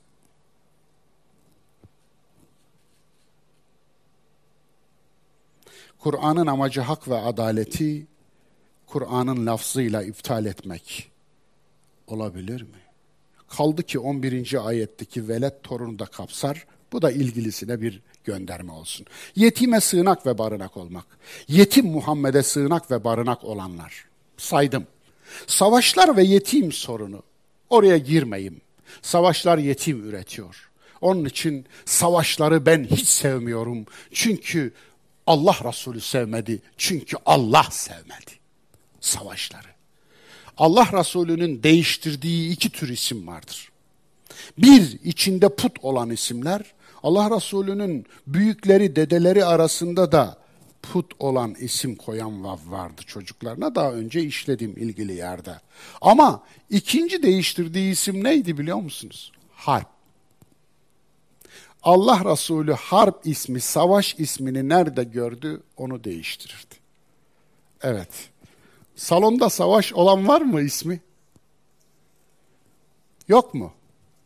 Evet olsaydı burada değiştirelim diyecektim. Kendisine soracaktım. Vakıflar ve yetimhaneler, darul eytamlar.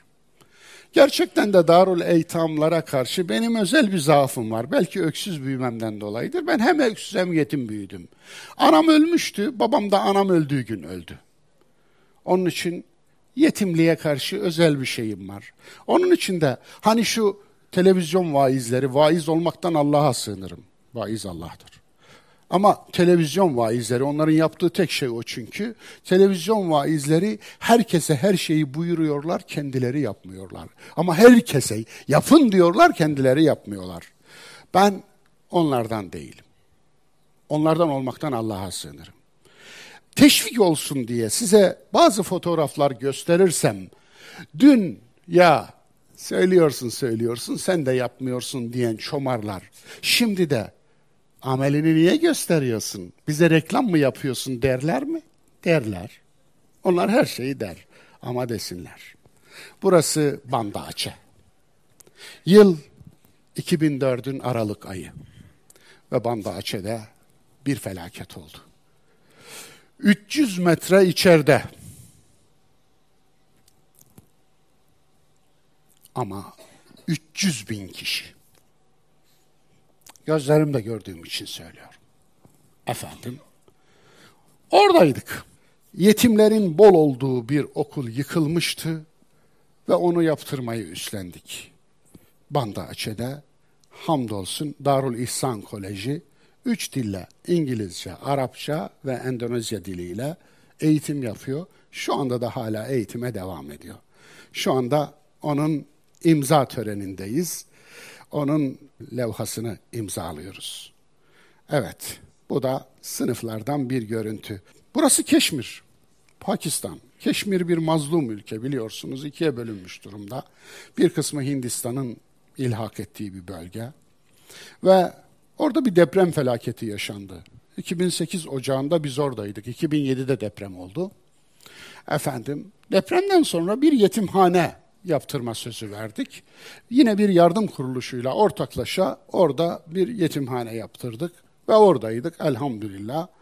O bir eser olarak orada duruyor hamdolsun. Burası Sudan, Hartum.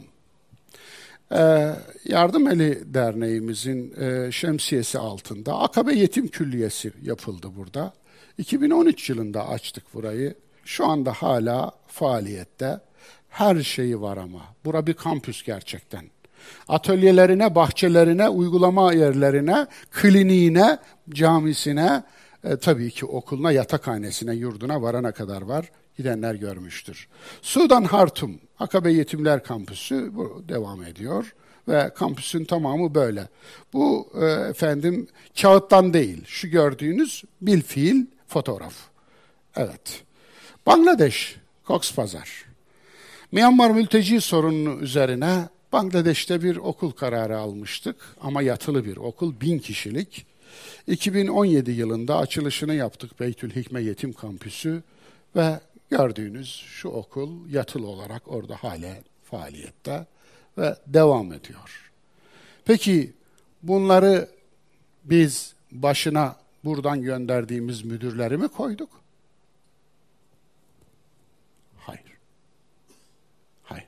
Bunları kendimize bağlayıp burada bize cemaat olacak holigan mı yetiştirmek için fidelik olarak mı kullandık?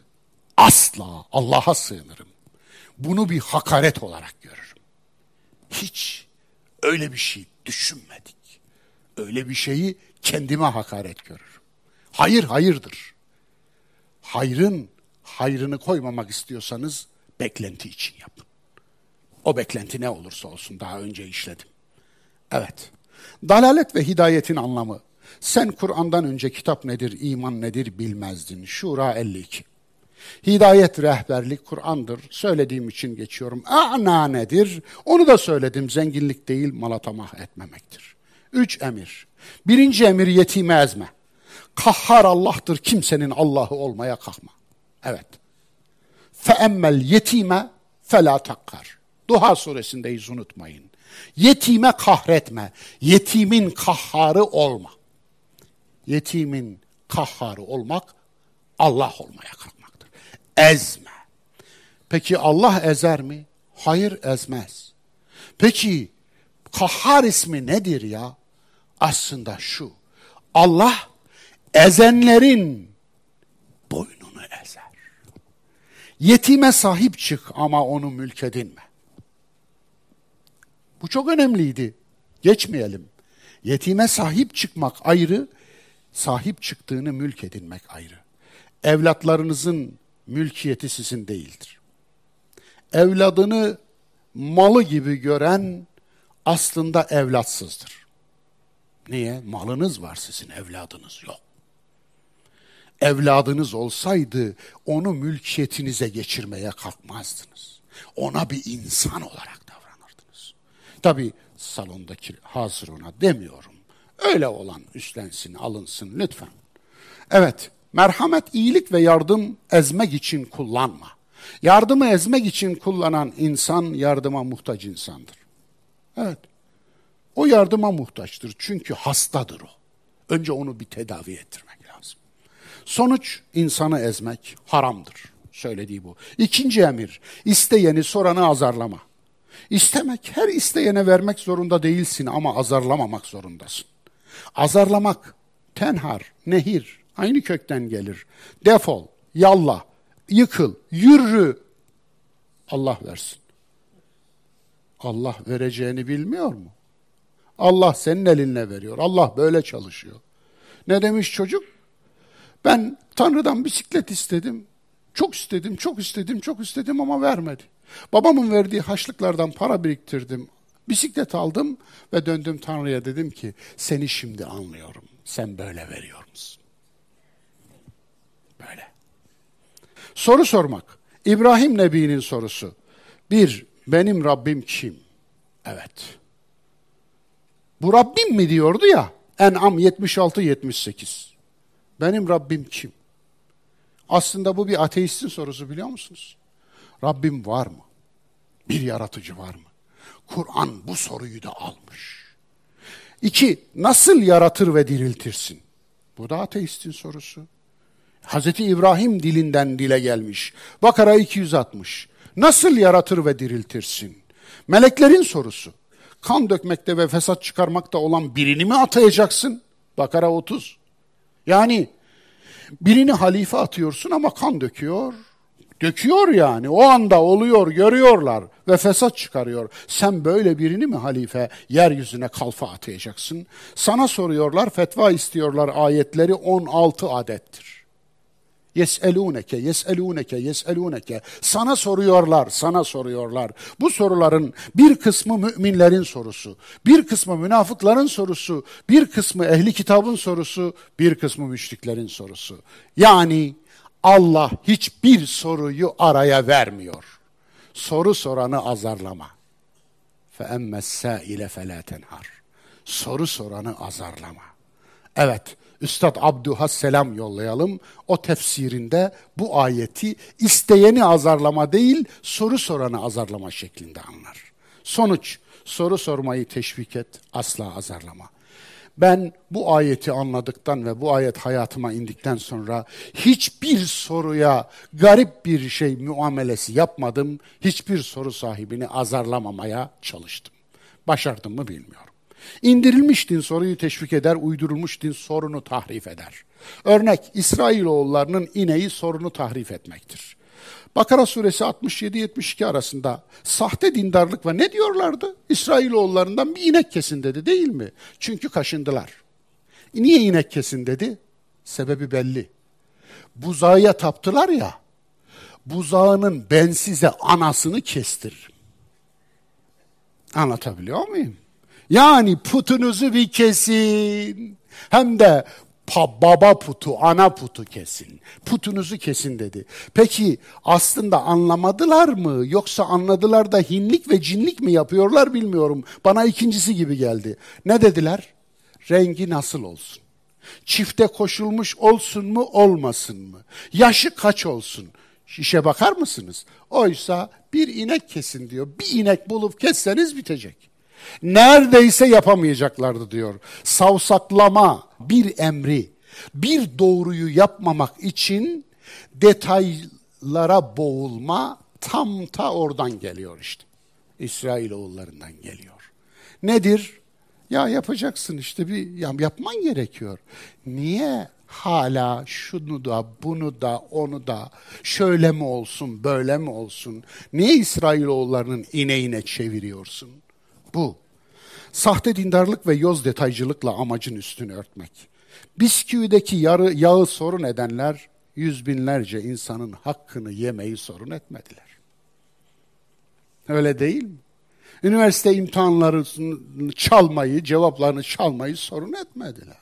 Ama bisküvideki yağı konuşuyordunuz. Yapmayın böyle. Tırnak kesme adabından söz edenler şeyhleri put edindiler.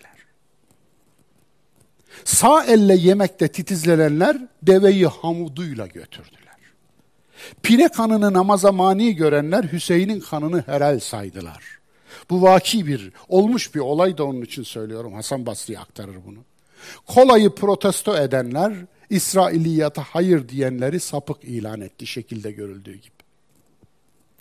Yılbaşında çerez yiyeni gavur sayanlar İsa'nın gökten ineceğine iman ettiler. Nasıl bir şey? Haçaput diyenler sakalı şerife perestiş ettiler. Noel Baba'ya hayır diyenler Oruç Baba'dan yardım istediler. Kippa'yı takke diye başına koyanlar kippa giyenlere Yahudi dediler. İyiymiş değil mi? Evet. Üçüncü emir. Nimeti dile getir. Bi ni'meti rabbike fehaddith. Nimet nedir? Nimeti tanımak için akıl şarttır. Akıl ilk nimettir. O zaman akıl olmadan nimeti tanıyamazsınız. Her nimetin teşekkürü kendi cinsindendir. Nimeti anmak nimet, nimeti unutmak beladır. Nimeti anmak şükür, nimeti unutmak nankörlüktür. İnsan insanın duha suresi olur mu? El cevap, insan insanın duha suresi olur. Yusuf Nebi'nin duhasızından arkadaşlarıydı. Musa Nebi'nin duhası Şuayb Nebi'nin kızlarıydı. Hani senden gelecek her yardıma o kadar muhtacım ki demişti ya. Bittim ya Rabbi dediği noktadır o Musa Nebi'nin. Ve ne oldu? Çeşmenin başında Şuayb'in kızlarıyla karşılaştı. Hanne'nin duhası Meryem idi. Meryem'in duhası İsa ve Zekeriya idi. Yetim Muhammed'in duhası Ebu Talip idi. Dalaletteki Muhammed'in duhası vahiy idi. Sıkıntıdaki Muhammed'in duası Hatice idi. Allah Resulü Muhammed'in duası Mut'im bin Cübeyr'in oğulları idi. Taif'ten kovuldu, doğduğu şehre giremedi, olanca genişliğine rağmen yeryüzü ona dar geldi. Alemlere rahmetti ama bir metrekarelik yeri yoktu. Ellerini kaldırdı ve Ya Rabbi dedi ilahi inni eşku da'fe kuvveti. Kuvvetimin zaafa ulaştığını, zaaflaştığını sana şikayet ediyorum. Ve gillete hayleti ve gücümün tükendiğini sana şikayet ediyorum. Ve hevani anin nas insanlardan bezdiğimi sana şikayet ediyorum. İlahi ve limen tekiluni beni kimlerin eline bıraktın Allah'ım? Beni acımasız bir düşmanın insafına mı bıraktın? Ve arkasından öyle bir söz geldi ki tam yürek yakan cinsten. Biraz önce beni kimin eline bıraktın diye Allah'a sitem eden Resul birkaç saniye sonra levlem takdabni fela ubali. Eğer bana gazap etmedinse çektiğim bu acıların hiçbirini aldırmıyor Allah'ım dedi ve beni bir göz açıp kapayıncaya kadar kendi nefsimle baş başa bırakma ve la tekiluni ila nefsi tarfete ayn dedi. Dedi. Ve ne oldu? Orada değişti. Orada değişti. Bunu demesi gerekiyordu. Ya Rabbi bittim demesi gerekiyordu. Herkesin bir bittim noktası vardır. Hepimizin bir bittim noktası olacaktır. Herkes kendine sormalı. Sen hiçbirine duha suresi oldun mu? Hakkı söyleyen parhesteslere dua, duha olmak. Ve onlara ben sana onuncu köyüm, Medine'yim diyebilmek. Seni dokuz köyden kovdularsa gel bana ben onuncu köyünüm diyebilmek. Kuyulara düşmüş zamane Yusuflarına duha olmak. Çağın zulme eyvallah etmeyen asiyelerine duha olmak. Yetime yoksula kimsesize, yurtsuz yuvasıza duha olmak. Günleri sayılı hastaya duha olmak. Artık çaresiz, günleri sayılı, sen ona duha olabilirsin. Oldun mu? Acı çekene duha olmak. Allah bizi birbirimize duha etsin. Allah bizi bu insanlığa duha etsin inşallah. Evet. Bu Türkiye gazetesinin bir organıymış. Bir organı da hangi organı bilmiyorum.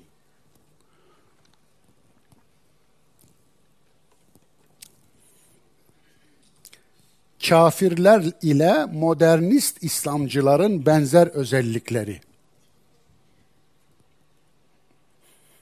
Resimlerden tanıyorsunuz değil mi? Bu Muhammed Hamidullah. Bu Afgani. Bu Mevdudi. Bu Musa Carullah. Yaşayanları saymıyorum ki biliyorsunuz zaten. Kafirler ile biz. Yani kafirsiniz demiyor. Evet. Biz sizin kafiriniziz. Biz sizin inandığınız dini inkar ediyoruz. Biz sizin şirkinizi yerlere çalıyor ve Allah şirkinizin belasını versin diyoruz. Onun için siz bizimle aynı Allah'a inanmıyorsunuz. Siz bizimle aynı İslam'a inanmıyorsunuz. Bunu siz de biliyorsunuz. Musa Carullah ve Muhammed Hamidullah ile aynı listede yer almak benim için şereftir. Yalnız şunu söyleyeceğim. Bu hepsini normal fotoğraf kılmışlar. En çirkin fotoğrafımı böyle bulmuşlar. Sinekten yağ çıkar mı? Görüntünün içinde en çirkin fotoğrafı seçeyim, koyayım, belki buradan bir şey çıkarırım diyen bir adi görürseniz bilin ki o alçak bir uydurulmuş dincidir. Onun için soru şu, kimsiniz siz ve derdiniz ne? Amerika'nın mücahidine hiç girmedim. İhlaslı soyguna hiç girmedim. 120 bin kişinin hakkının, parasının üzerine oturup da keyif satıp sürüp saltanat sürmeye hiç girmedim. Ondan bundan topladığınız infak ve bilezikleri götürüp de falanın filanın koluna takmanıza hiç girmedim. Bir casusun anıları diye baştan sona sahtekarlık ürünü olan, hiç aslı olmayan kitapları kedi azıtır gibi kapıların önüne dağıtmanıza hiç girmedim. Siz ne olduğunuzu çok iyi bilirsiniz ama sizi tanımak, sizi içinizden çıkmış birinin, sizi sizin aranızda yıllarını geçirmiş, en üst düzey yöneticilik yapmış birinden tanımak istiyorsanız buyurun. Bu adam sizi ciğerinizi gördü. Bu kitabı okuyun. Bunlar kim tanırsınız? Takkeli firavunlar. Evet. Yeryüzünde gezin, görün, inceleyin. Yeni geldim.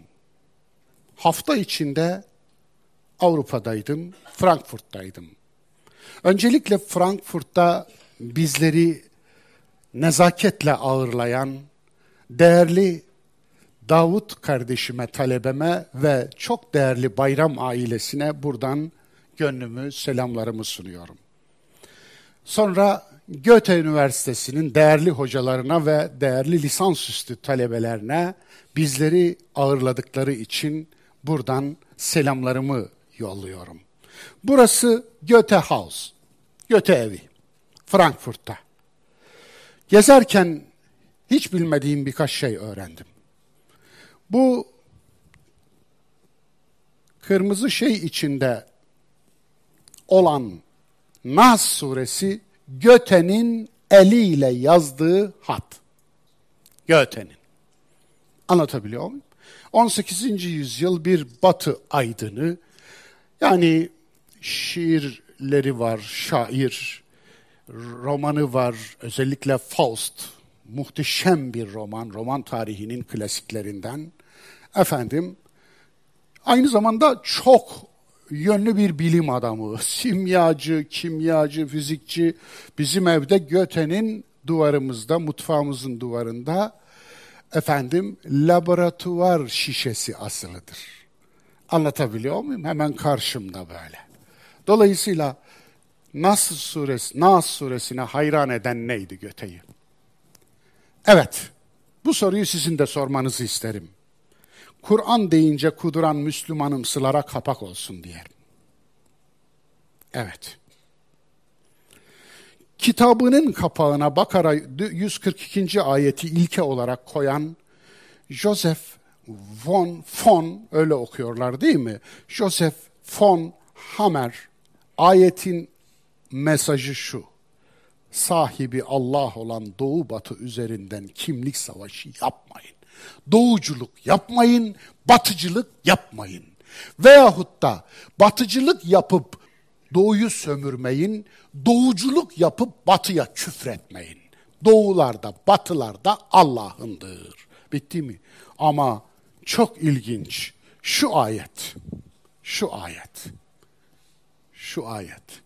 Evet. Çok ilginç değil mi? Kul lillahil meşriku vel mağrib. Yehdi men yeşâ'u ila sıratın müstakim. De ki doğuda batıda Allah'ındır. Dileyen kimseyi Allah sıratı müstakime eriştirir.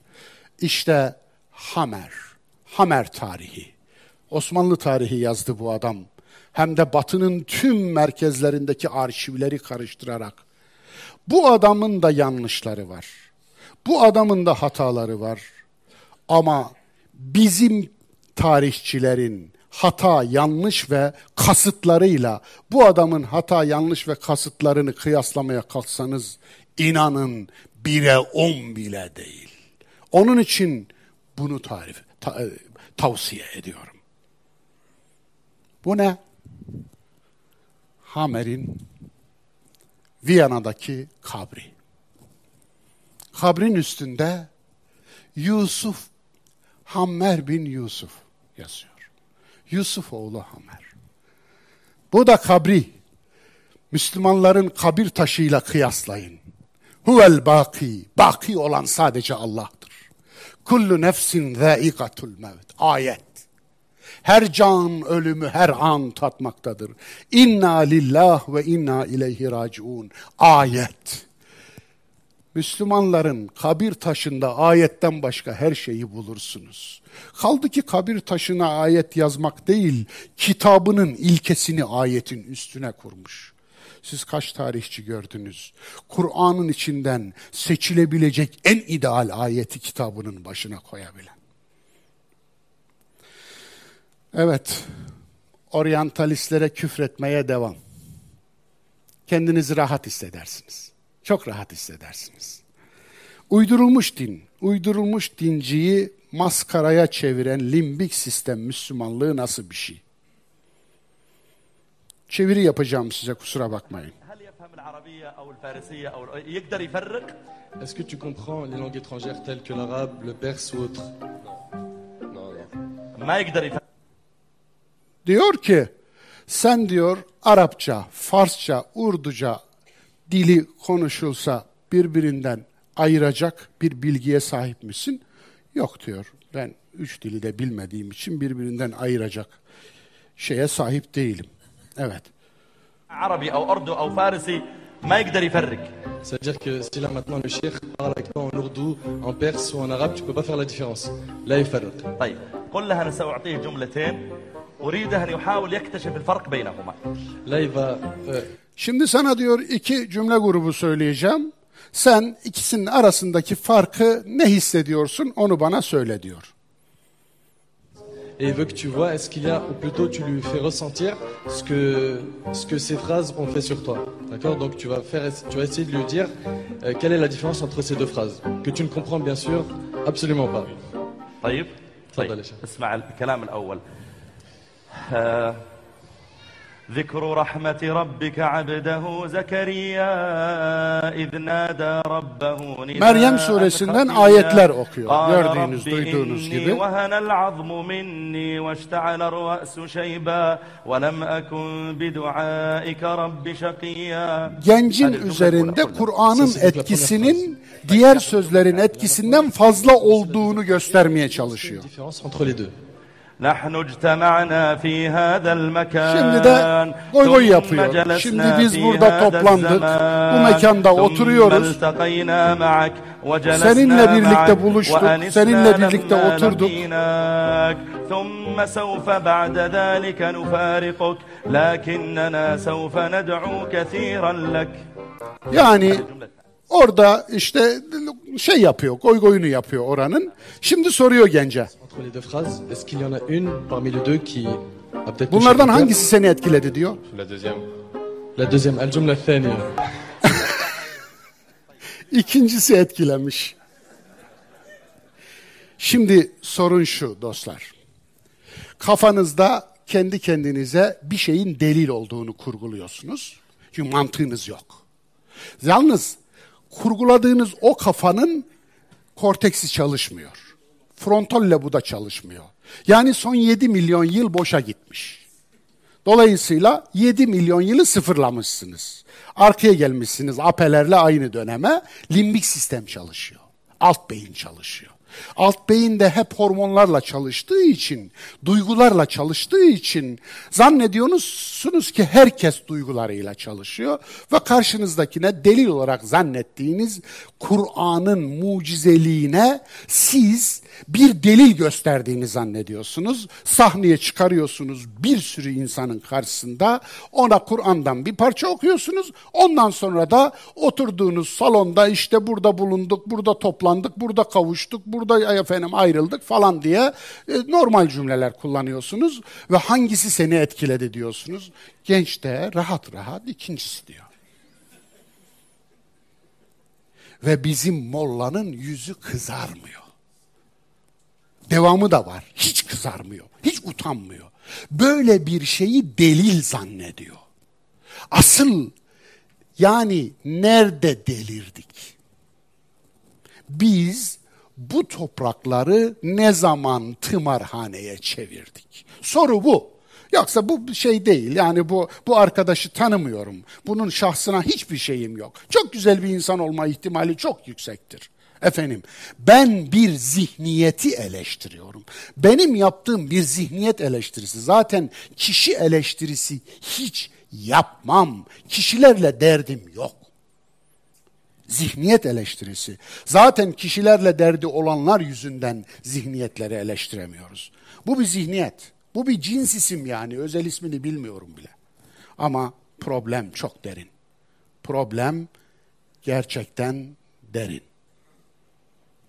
Tabiat Kur'an'ından ayetler. Geçtiğimiz hafta bir olağanüstü bir olay yaşandı. Gördüğünüz insanlık tarihinde ilk defa bir kara deliğin radyo teleskop yoluyla bizatihi yani bilimsel gözlem yoluyla çekilmiş fotoğrafı. Aslında fotoğraf değil bu. Çünkü radyo teleskop fotoğraf çekmez. Bu bir teleskop değil. Bu radyo teleskop. Gelen sinyalleri bir bilgisayar programı yardımıyla bize görüntüye çevirir. Bu. Mesafe 53 milyon ışık yılı. Konum M87 galaksisinin merkezinde. Bu bir galaksinin merkezi kara deliği. Kurum Amerika Birleşik Devletleri Uluslar Bilim Vakfı. Görüntüleme Event Horizon Teleskobu. Yayın tarihi 10 Nisan 2019. Evet. Kara delikler Newton mekaniğinden sonra keşfedildi. Yani Newton'un e, yer çekimi yasasını formüle edişinden sonra tahmin edildi. Ama kara deliklerin matematik olarak ispat edilmesi Einstein'ın denklemler sonucunda kara deliklerin var olması gerektiğini söyledi. Hatta hatta hayaletimsi falan diyordu ama yine de var olması gerektiğini denklem gösterdi. Çünkü olağanüstü çekim gücünün olduğu yerler olmalıydı. Zira uzay zaman eğiliyordu. Uzay, uzay zaman bükülüyordu. Uzay zamanı büken çok yüksek çekim güçlü merkezler olmalıydı. Onlar neydi? Daha sonra kara delik diye adlandırıldı. Çünkü görünen bir şey yok. Kara delik görünemez. Uzayda ışık saçan bir cisim görünür. Kara delik ışık saçmıyor. Aksine ışığı soğuruyor, çekiyor. Işığı bile çekecek kadar çekim gücü yüksek. Mesela kara delik nasıl oluşuyor? Güneşimizin kat kat kat kat kat daha büyük olan yıldızlar içine çöktüğünde kara deliğe dönüşüyorlar. Ama güneşimiz öldüğünde kara delik olmayacak. Niye? küçük oluyor. Mesela şöyle bir şey mümkün olsaydı. Güneşimizi bir santimetre kare kadar küçülseydik bir santimetre karelik bir kalede, kara delik elde ederdik. Ama güneşimiz buna yetmiyor. Fakat galaksinin merkezinde bir kara delik var. Tüm galaksilerin merkezinde bir kara delik var. Peki bunu nereden anlıyoruz? Zira galaksinin etrafındaki yıldızlar onun çevresinde tavaf ediyorlar. O Kabe'si. Her galaksinin bir Kabe'si var her Kabe'nin etrafında tavaf eden yıldızlardan bir hacılar ordusu var. Onlar tavaf ediyorlar. Zaten yedi kolludur bizim Samanyolu galaksisinin kolları biliyorsunuz. Neden kollar şeklinde? Şöyle papatya yaprağı gibi kollara sahip. Neden öyle? Çünkü bir merkezin etrafında dönüyorlar. O merkezin etrafında dev yıldızların dönmesi için orada o kadar yüksek bir çekim gücü olmalı ki onları döndürebilmeli. Olay ufku dedikleri kara deliğin içinde bir tekillik var. Ne demek tekillik? Fizik kanunlarının bittiği bir yer. Şu anda orada ne olup bittiğini bilmiyoruz. Ama farzı muhal kara deliğin içine siz düşseniz orada zaman duracak. Zaman çünkü ışığı bile çekiyor ve büküyor. Dolayısıyla bu zamanın göreceliğinin de bir başka ifadesi. Zamanın göreceliğini biz Kur'an'da ayetlerde de görüyoruz. Ha şunu demiyorum bununla. Ya bu Kur'an'da vardı falan. Bu şaklabanlığa ben zaten başından beri karşıyım. Anlatabiliyor muyum? Kur'an bize hidayet kitabıdır, fizik kitabı değil, astrofizik kitabı değil. Eğer fiziği öğrenmek istiyorsan, astrofiziği öğrenmek istiyorsan, astronomi öğrenmek istiyorsan Kur'an'dan öğrenemezsin. Göklere bak. Kur'an bunu diyor. Evet, göklere bak. Ve ize semai keyfe rufiat. Dolayısıyla göklere bakmamız. Ama bu gerçekten de insanlık tarihinde bir dönüm noktasıydı. Bundan sonra daha farklı olacak. Ama böyle bir fotoğrafı çekebilmeleri için bu içine kaç tane güneş sığdığını biliyor musunuz? altı buçuk milyar güneş sığıyor bu kara deliğin içine. Milyon değil. Altı buçuk milyar. Peki kendi güneşimizin içine kaç tane dünya sığdığını biliyor musunuz? Yaklaşık 3 milyon. Yanlış hatırlamıyorsam öyle. Yani düşünün büyüklüğünü altı buçuk milyar güneş sığıyor bu kara deliğin içine.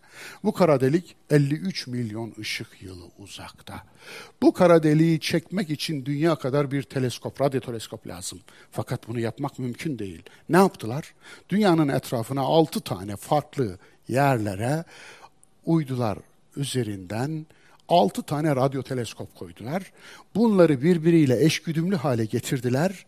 Bunlardan gelen görüntüyü, radyo görüntülerini işlediler. Onları görüntüye çevirdiler. Aralarındaki boşlukları da simülasyonla doldurdular. İşte bu görüntü çıktı.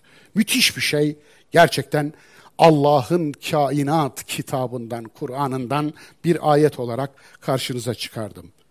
Böyle şeylere ihtiyacımız yok diyen var mı aranızda? Evet. Tavsiye görsel. Interstellars. Yıldızlar Arası. Bu filmi hepinize tavsiye ediyorum. Ben iki kere izledim. Hatta sinemada izledim. Hocam sen sinemaya da mı gidiyorsun? He ya. Evet ben sinemaya da gidiyorum. Evet. Fensiz ilahiyat olmaz. Matematik, fizik, kimya, biyoloji, astronomi olmadan teoloji olmaz. Bilimsiz ilim olmaz. Olursa Kur'an, iman, İslam, hadis adına bir sürü saçmalık ve safsata ortaya yayılır. Uzayı aydınlatmayan güneş dünyayı nasıl aydınlatıyor sorusunun cevabını Kur'an'dan verme garabeti bizzat Kur'an'ın emrine aykırıdır. Göğe bakıp incelemezler mi diyen Gâşiye suresinin 18. ayetidir. Fen bilimleri öğrenmenin dini bilgisi, dini bilgisine asla itibar edilmez. Fen bilimleri bilmiyorsa dini bilgisine itibar edilmez o adamın. Temel bilimler bilmiyorsa yani Allah'ın kainat ayetlerinden haberi olmayan Kur'an ayetlerini bana nasıl anlatacak? Kur'an bir parmak onu gösteriyor, kainatı. Kur'an bir parmak hayatı gösteriyor, tabiatı gösteriyor. Siz Kur'an'ın gösterdiği yeri görmezden geleceksiniz, bana Kur'an'ı anlatacaksınız. Nasıl olacak bu iş? Olmaz. Onun için vaiz olur ama alim olmaz. Allah'ın kainat, tabiat ve insan ayetlerine sırt dönerek Kur'an ayetleri asla anlaşılmaz. Benim kahramanlarım ve son. Trash tech. Bunu diyorlar. Şimdi böyle bir trend var. Başlangıcı bu, sonu bu. Başı bu, sonu bu. İnsanlar çöp toplamayı, tabiattaki çöpleri toplamayı bir trend haline dönüştürmüşler. Aslında bu bizim imanımızın bir gereği. Bunun trend olmasına gerek mi var? Fakat biz çöplükleri çoğaltıyoruz, başkaları çöplüklerini topluyor. Hatta bizim çöplüğümüzü topluyor. Bir yabancı görmüştüm, çekmiş. Bu ülke cennet gibi bir ülke ama üstünde yaşayanlar cehenneme çevirmiş diyordu. Ve çöp topluyordu. Yabancı biri yabancı. Ne diyeceğiz? Yani bari utanalım. Onun için ben diyorum ki böyle bir şeyde Kur'an talebeleri yapsın. Yapsın ve örnek olarak koysunlar. İbret alsın, örnek alsın insanlar. Sosyal medya hesaplarımız huzurunuzda. Hepinize teşekkür ediyorum. Allah'a emanet olun. Bir Siretül Kur'an dersinde daha buluşmak üzere ki iki dersimiz kaldı. Bundan sonraki derslerimiz Ramazan'a denk geliyor. Ramazanımız şimdiden mübarektir zaten de bizi mübarek bulsun, bizi mübarek kılsın ve hoş gelsin, bizi hoş bulsun. Allah'a emanet olun, sağlıcakla kalın.